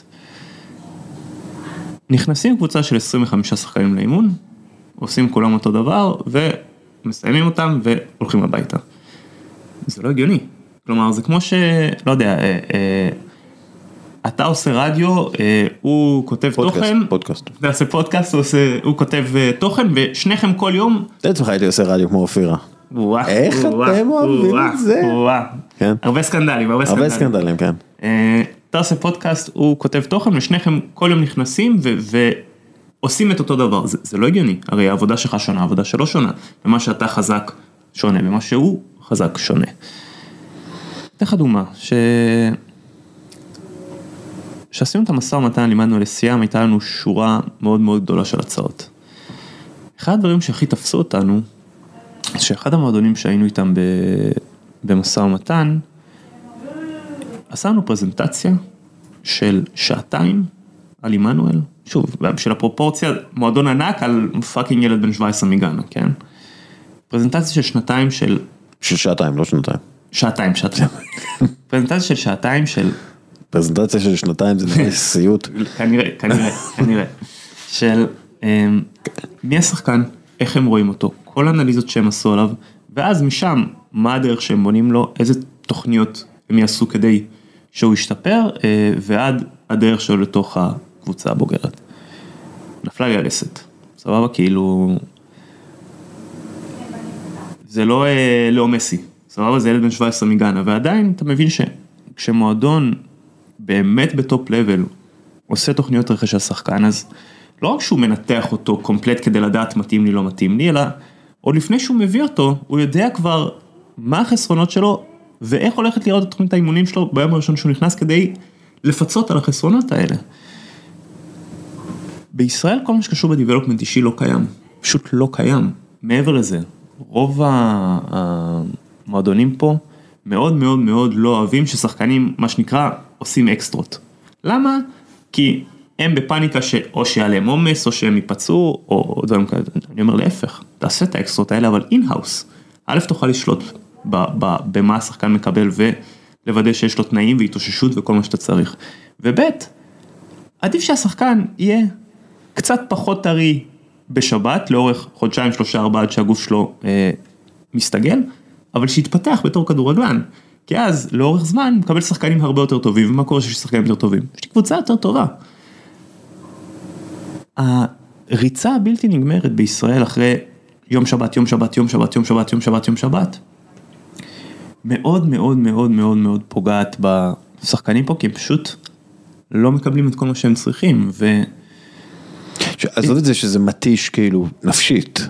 אמ, יש סרטון מאוד מאוד מפורסם של אה, אה, גוארדיולה וסטרלינג, סבבה שגוארדיולה אה, מתפוצץ על סטרלינג איזה דקה באימון על מה לעשות עם, הכדור שהוא מקבל אותו עם הגב לשער. ואם שחקן של 50 מיליון יורו בא מאמן ומלמד אותו עדיין דברים שהם מאוד בסיסיים בכדורגל, אז בטח ובטח ובטח שחקנים של 100 אלף יורו כמו בארץ, אבל הדגש בישראל הוא תמיד תמיד תמיד על טקטיקה קבוצתית, מה אנחנו רוצים לעשות בתור קבוצה, איך אנחנו עומדים בתור קבוצה. כדורגל לא עובד ככה, כאילו, אתה יודע, דבר עם כל ליגיונר או, או דבר עם כל אחד מהקונטקטים שלך שעובד בחו"ל, להגיד כמה אנחנו עובדים על טקטיקה קבוצתית. כשביירן רוצה ללמוד את רדבול זלצבורג זה לוקח לה שתי דקות, תאמין לי, שתי דקות, היא מבינה בדיוק מה רדבול זלצבורג רוצה לעשות. אבל רדבול זלצבורג עדיין כל שנה מתקדמת, מתקדמת, מתקדמת, כי השחקנים שלה נהיים יותר ויותר טובים, ופה המילה פרויקט היא, היא כמעט ולא קיימת לצערי, כי גם כן. כשאתה מסמן מישהו, אתה אף פעם לא בונה לו את הדרך. אתמול בטוויטר צחקו עליי שכתבתי KP, KPI. כאילו KPI זה משהו, זה פרפורמנס אינדיקטור, זה הדבר הכי חשוב שיש בכל מערכת. מה, איך אני יודע שאתה עושה עבודה טובה? KPI. איך, אוקיי, יש לך, זה היעד, תגיע אליו. אם, כלומר, זה שכאילו אנחנו פה בכדורגל, מה ה-KPI, מה אתה, תן, תן, תן את הכדור, put the ball in the basket, מה אתה, זה, זה אולי אחת מהבעיות שלנו. אמ, בעולם אידיאלי, איך מתבצעת הרכישה והכנסת אה, שחקן לתוך, לתוך קבוצה? אמ, אתה מדבר על בוא נגיד על ה technicalities או על הרעיון? גם וגם. גם וגם. מבחינת technicalities, אה, אה, שחקן צריך להגיע כמה שיותר מוקדם בחלון קיץ כדי לעשות pre-season בקבוצה. אה, אנשים לא מבינים מה המשמעות של pre-season. בטח לשחקן שעובר העברה בינלאומית. בסדר, בתוך מדינה זאת, זה חשוב, אבל זה מנטליות דומה בדרך כלל, אבל העברה בינלאומית ככל ששחקן מגיע יותר מוקדם, בטח ובטח אם הוא ביום הראשון של ה pre-season שם, זה, זה בונוס עצום. אה, גם מבחינת ההכנה הפיזית וגם מבחינת היכרות עם השחקנים, הרי לוקח הזמן להבין במה טוב השחקן שמימינך, במה טוב השחקן שמשמאלך, וגם במה הם לא טובים. כן, ואיך הוא אוהב, לא אוהב לקבל את הכדור, איך הוא אוהב לרוץ, איך הוא אוהב לפנות שטח וכו'. בדיוק, אז, אז מבחינת technicalities אתה רוצה שזה יהיה כמה שיותר מוקדם, אה, כדי שהוא יוכל לעשות את כל ה pre-season עם הקבוצה. אה, ומבחינת הרעיון, אז אתה יודע, זה מאוד מאוד דומה למה ש... כמו שסיפרתי על הסיפור של, של סיאם, שכשאתה מביא את השחקן, אתה, אתה יודע בצורה מפורטת במה הוא טוב ובמה הוא לא טוב. כן. כי מה קורה המון פעמים? ואגב, אני יש לי תיאוריה שמאמנים הם הכי גרועים בעולם בלבחור שחקנים. אה, כי הם רואים שחקן והם מדמיינים דברים שלא קיימים שם. אה, בזמן שאני מאוד מאמין ב... אח שלי, מה שאתה רואה, אם, אם ראית מספיק מה שאתה רואה שם, זה בדיוק מה שאתה תראה פה. יכול להיות שייקח חודשיים, שלושה, ארבעה, חמישה, אבל זה מה שיקרה פה. אז כשאתה בא ומביא שחקן, אתה פשוט חייב להכיר אותו, in and out, כלומר במה הוא טוב, במה הוא לא טוב. כי ברגע שאתה יודע את זה, אתה יודע להשתמש בו נכון. והרבה מאוד פעמים יש תמיד איזשהו קונפליקט, בוא נגיד, בין המאמן שרוצה דברים מסוימים, לבין מערך ה scouting, הניהול המקצועי שרוצה דברים קצת אחרים. או גם אם לא קונפליקט, מערך ה scouting בדרך כלל יכיר את השחקנים הרבה הרבה הרבה יותר טוב מהמאמן, וידע לספר על השחקן מאלף ועד תף במה הוא טוב ובמה הוא לא טוב. בעולם אידיאלי, גם אחרי שההחתמה הזאת נעשית, מערך ה scouting יושב עם המאמן עוד פעם, פעמיים, שלוש, כדי להזכיר לו ולהסביר לו במה השחקן הזה באמת באמת טוב ואיך כדאי להשתמש בו. אה, ומעבר לזה, ה perf... אזור ה performance יגיד אוקיי במה השחקן לא טוב ואיך אנחנו משפרים את זה ואיך אנחנו בונים לו תוכנית שהוא יוכל או להוסיף או לשפר תכונה מסוימת למשחק שלו. אה, כי בניגוד ליכולות,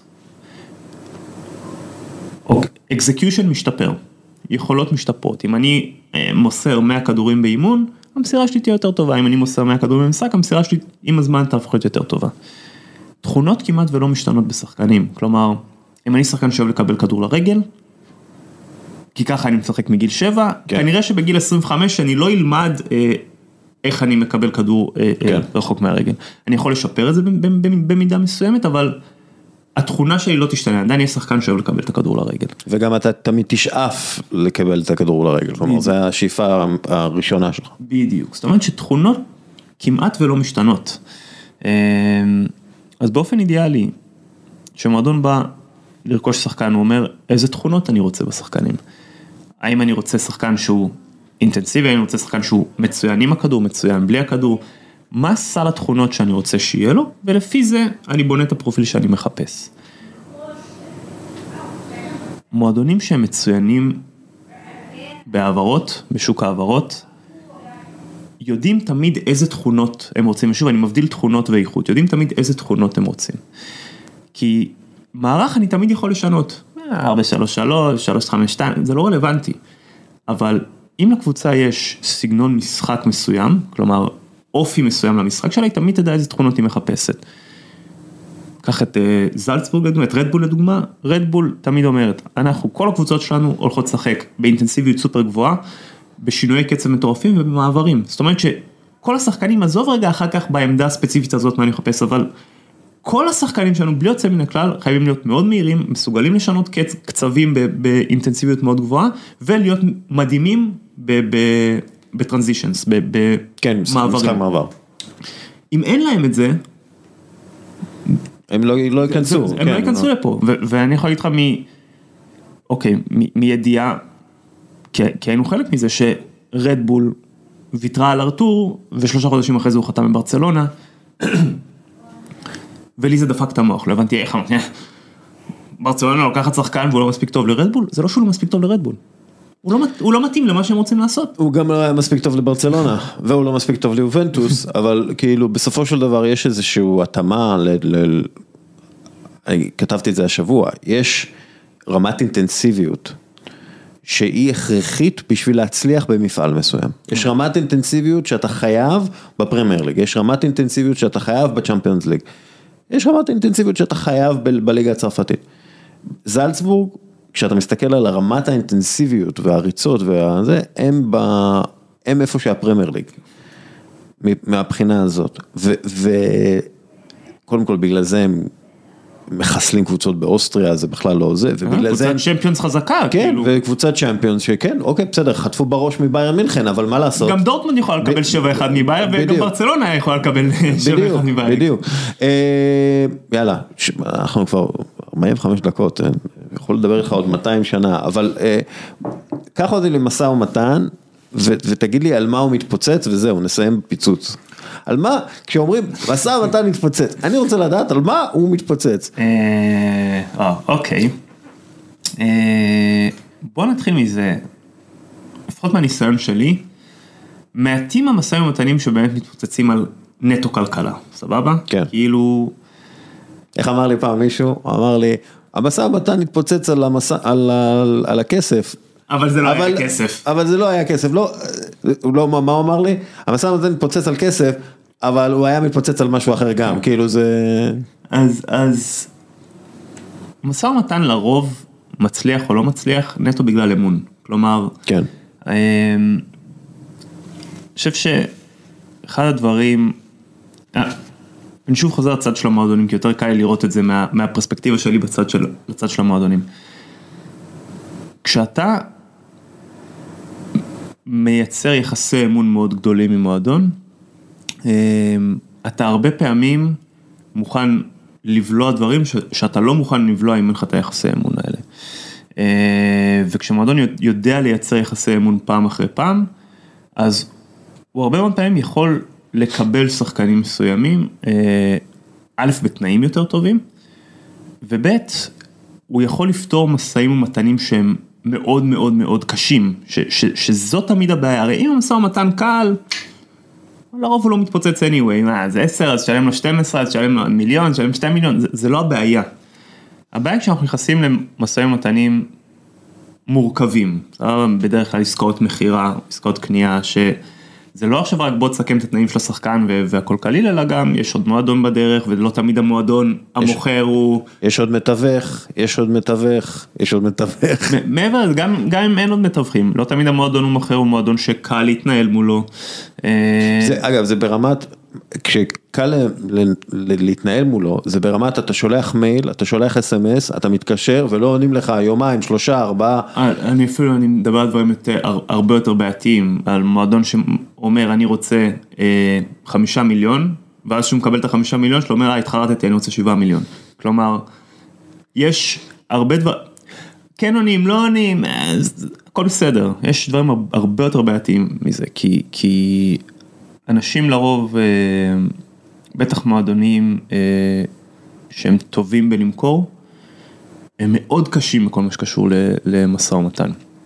אה, כי פשוט יש להם המון ניסיון עבר מהמון עסקאות מכירה שהם עשו והם כבר על כל הפעמים שהם איבדו פה 100 אלף דולר, פה 400 אלף דולר, הם כבר למדו והם הם מאוד מאוד strict במה שהם רוצים והם מכניסים 101 סעיפים. זאת אומרת שככל שהיחסי אמון שלך עם הצד הקונה טובים יותר, הסיכוי לצלוח את המשברים האלה, שזה משברים כאילו מאוד מאוד קשים במשא ומתן, הוא יותר גבוה. ומהצד השני, ככל שיחסי האמון נמוכים יותר, כן. אז אתה יכול לפוצץ את המשא ומתן על, על כל דבר. אני אתן דוגמה, אחד השחקנים שלי עשינו מעבר אה, בינלאומי בקיץ, אה, למדינה שידועה בתור אה, אל תסמוך על החוזים שהיא, שהיא מוציאה. לא, לא נזכיר איזו מדינה, מזרח תיכונית, ים תיכונית, אה, זאת, זאת. כן. אה, ו- והגענו למצב שאתה יודע כבר היינו שם. הכל היה פחות או יותר מסוכם אבל כבר שהם את ה- את החוזים עוד לפני הטיסה. אה, היה שם כמה סעיפים שכאילו אמרנו חבר'ה אנחנו לא חותמים על זה. עכשיו אם זה היה מועדון אחר במדינה אחרת יכול להיות שזה סעיפים שהיו מחליקים לי בגרון. אבל לא במדינה הזאת. כן. אה, והגענו כי שוב, כי, כי יש מד, מדינות ששם הכדורגל מתנהל בצורה מסוימת, אגב העסקים מתנהלים בצורה מסוימת ו, ולכן אי אפשר לסמוך עליהם. אמת, כלומר לסמוך עליהם זה יהיה רע ללקוח שלך. אמת, אמת, כן. עכשיו אני יש לי משפט אה, קבוע שאני אומר, חבר'ה, אם אתם לא מתכוונים לזיין אותי, אז מה אתם צריכים את הסעיף הזה? כאילו, כן. או, אם סיכמנו משהו, אם אתם לא מתכוונים לזיין אותי, מה זה החומר סיכה הזה? כן, כן, כן, כן, כן. או, אם סיכמנו משהו ואומרים לי, אה, סמוך עליי. אח שלי, למה שאני אסמוך עליך? סיכמנו משהו, שים את זה בחוזה, מה אני צריך עכשיו, מחר בבוקר, אתה, אוקיי, אתה המנכ"ל היום. עליך אני סומך, 100% אתה הבן אדם הכי ישר שאני מכיר. אבל זה כדורגל. כן. מה קורה אם אתה עוד חצי שנה, שנה, שנתיים לא נמצא שם? בא מנכ"ל חדש, לא מכיר אותי, לא יודע מי אני, לא אכפת לו, מה שכתוב זה מה יש. זאת אומרת שהגענו למצב שישבנו בחדר, אה, של חתימת חוזה, משהו כמו שש שעות, וכאילו, לא חותמים. אה, והעורכי דין רבים, לא חותמים, והיינו מאוד קרובים אה, לארוז ולטוס חזרה, עד שהם, שהמועדון התפשר ו- והעיף את כל הקשקושים האלה. עכשיו שוב, יכול להיות שסעיפים דומים במדינות אחרות, במועדונים אחרים, הייתי בולע, אבל אחד היתרונות המאוד מאוד מאוד אה, גדולים של לעבוד בישראל זה שאתה מלא צלקות, ואתה... הזכרתי שם. כן, ואתה לומד איך, אה, איך אה, להריח סכנות מראש, למנוע, למנוע אותם, גם לפעמים כן, במחיר של עסקאות, ושוב, זה הכל מתחיל ונגמר באמון. כן. טוב, דיברנו מספיק. אוהד כהן, הסוכן העל החטיף. אה, תודה רבה. הבנתי. תודה רבה אחי, תודה רבה. אוקיי. שנייה, עידו מינקובסקי, לייב מה Pussycat. שלום אה, חברים יקרים, אנחנו כאן בשידורי אה, מיקוסקי טבעי מה Pussycat. מה קורה אוריאל? מה, למה אתה ב Pussycat? מוקדם מדי בבוקר, אה, לא? כי אשתי חשבה שזה יהיה... שמע, it's gotta be 8 o'clock somewhere. אשתי חשבה שזה יהיה רעיון טוב לקחת את חברת מיקוסקי תקשורת. אה, בפוסיקט, לא פחות ולא יותר. אך לאחר שפרטנו מלא סטרימים גילינו שזה מרחב חברתי מדהים האמת היא, שמסביר את כל ההוויה של מה שהיה מועדון החשפנות המפורסם בישראל ואת סודותיו האפלים עם רפרנסים מדויקים מאוד ליום האישה. אמ, רק תחשוב מה ההבדל בין ציור שאשתי מארגנת בפוסיקט לבין ציור שאני מארגן. עולם ומלואו. מה שנקרא כמו, מה יש היום, פעם הייתי שואל מה יש בחתול ובכלב, היום אני שואל מה יש לחתול ולכלב, זה בדיוק ההבדל. מה, לא הייתה בדיחה טובה? אני חושב שזה היה קריאטיב היה ענק. ששלפתי עכשיו בשלוף, אה, שמעתי די דממה בצד השני. אני- לא, אני- אולי עדיין- המאזינים צוחקים, אבל אתה לא. אני, אני עדיין בקטע עם, ה, עם הפוסיקט אה, שאתה, שאשתך כן, אין ארגנה ספק ש... אין, אין ספק שאם זה היה ב-2012 הסיור היה אחר. אה, אם היא הייתה מארגנת לנו סיור חברה בפוסיקט, אבל כן, אשתי בן אדם רציני, תרבותי, עמוק כמו האוקיינוס. אה, רק פלוס ומינוס מייצרים חשמל דסקן. אני המינוס. אה, בוא נדבר, נשבע, על מה נדבר? עזוב, בוא נדבר על בן זמה, אחי. יאללה, אתה יודע מה? אתה יודע מה? בלי פילוסופיה. יאללה, אני רוצה קדימה. ממש להיות כאחרון אהרון קופמנים. תקשיב, אני אין ספק שריאל מדריד מסמנת, אגב, ביחד עם ברצלונה דה מסי, שפשוט אה, פריס סן ג'רמן זה החיפוי הצרוף שלה, את כל מה שאני שונא, כאילו בקבוצות, שאין סיכוי שאני אוהד אותם בחיים. עשירים, אה, גזענים, אה, אה, מתנשאים, זכוכים, לא כל כך אלימים כמו שמרוחקים ואגרסיביים, אה, זכוכים ומתנשאים, ובכל זאת בן זמן, עם הגיל שלו, עם הרפרטואר היחסית מתדרדר של ריאל מדריד בשונה, בשנים האחרונות, עם התקופה הפוסט-רונלדית, תקשיב מה אני אומר לך, סינדרלה דה סינדרלה ליד קבוצת המיליונרים המזדקנים של פריס סן ג'רמן, הדבר היחיד שאני יותר שונא מריאל מדריד בימים אלה זה באמת פריס סן ג'רמן. אוי, וזה היה נפלא דווקא. אוי, זה היה נפלא, זה הרגעי חסד היחידים שעדיין עושים לי את זה בכדורגל אחרי כל הזוועות שאנחנו רואים בשנים האחרונות. וזה מה שרציתי להגיד לך, ממש כך. התרגשת, ראית אתמול. אתה יודע מה אני, בטוויטר גם כתבתי את זה, שפריס סן יש לה מסורת של לחרבן על עצמה, ולריאל מדריד יש את המסורת של לגרום ליריבה לחרבן על עצמה. לחרבן על עצמה, ממש כך. וזה היה כאילו שפריס סן ג'רמן כבר הובילו. זה... ממש. מה זה הובילו? שברו את רוחם בפעם השנייה ברציפות.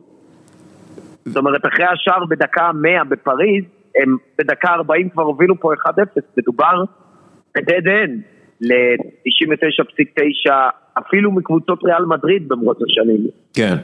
ואם אין, כדורגל הוא כל כך מדהים, הספורט, ואני פענחתי למה הוא מדהים, כי בכדורסל מי שיותר טוב במשחק, במשחק, ינצח.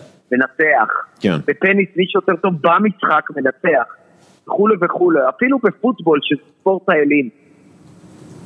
אתה יודע מה, פוטבול זה הדבר הכי מתקרב, רק בכדורגל, ואולי ב- לעיתים רחוקות בז'אנרים נוספים, לא תמיד הטובה מנצח, ואז זה משאיר לך את התקווה כמו, כמו לזכות בלוטו, זאת אומרת, אתה ממלא לוטו לא בשביל לזכות, אתה ממלא בשביל השלושה ימים ששם תחלום, מה אתה עושה עם הכסף. אה, כי אף אחד לא זוכה בלוטו. כי יש יותר אנשים שנפגעים מברק מזוכים בלוטו. כן. אז כדורגל הוא כל כך חזק שהוא יכול לגרום גם לקבוצה, אולי הכי גדולה בהיסטוריה, שהיא ריאל מדריד, מועדון הכדורגל המפואר בהיסטוריה העולמית, גם לה להיות סינדרלה. אוי, זה היה מעולה. ו- ושוב, זה גם, גם הסיפור של קרים בן זמה, שהוא גם כן סוג של סינדרלה כזה, אתה מבין? הוא כאילו לא מישהו... הוא ובוזגלו התחילו מאותו קו זינוק. כן, אתה יודע, זה... חשוב להגיד. גם זה וגם, תשמע, הוא במשך שנים היה שוליית הקוסם. ו... ממש כך. והוא עכשיו מתגלה כקוסם בעצמו, השער השני שלו נראה לי זה היה. בנגיעה, כשהוא, אה לא, השלישי, השער ניצחון, בעצם השער ניצחון. הנגיעה הזאת, כל 99.9999 אחוז מהשחקנים היו מנסים לעצור את הכדור ולהשתלט ולבעוט. זה אפילו, זה אפילו, אפילו מתנשא לבעוט ככה. כן, והוא עם טאץ', כאילו, תשמע, זה מבריק כל כך, זה, זה, זה רמת אינטואיציה מטורפת, אני פשוט... זה, זה היה כל כך מדהים, וגם, תשמע, וגם, אתה יודע, מודריץ'. וגם מה שהעלית זה נכון, שברבות ימיו הוא מקבל את הקריירה שהיה אמור להיות לו אם רונלדו לא היה בריאל מדריד. כן, כן. ממש כך, מקסים. טוב, אתה צריך לחזור לפוסיקט, לא? שמע, יש הרבה מה להספיק והרבה מה לראות. אפרופו קרים בן זמה. כן, מה שנקרא, עם כל הכבוד לקרים בן זמה, מי שמחפש אותי, אני במלתחות. טוב, מנקובסקי, תודה רבה. חברים, תודה רבה, ביי דסקל. יאללה ביי. אוקיי, עד כאן פרק 432, אני רוצה להודות לניר לוין ולאוהד כהן ולגל קרפל ולעידו מינקובסקי ולניב נחליאלי ולקבוצת ח' י' ולך, מאזין יקר שנשאר עד הסוף. יאללה ביי.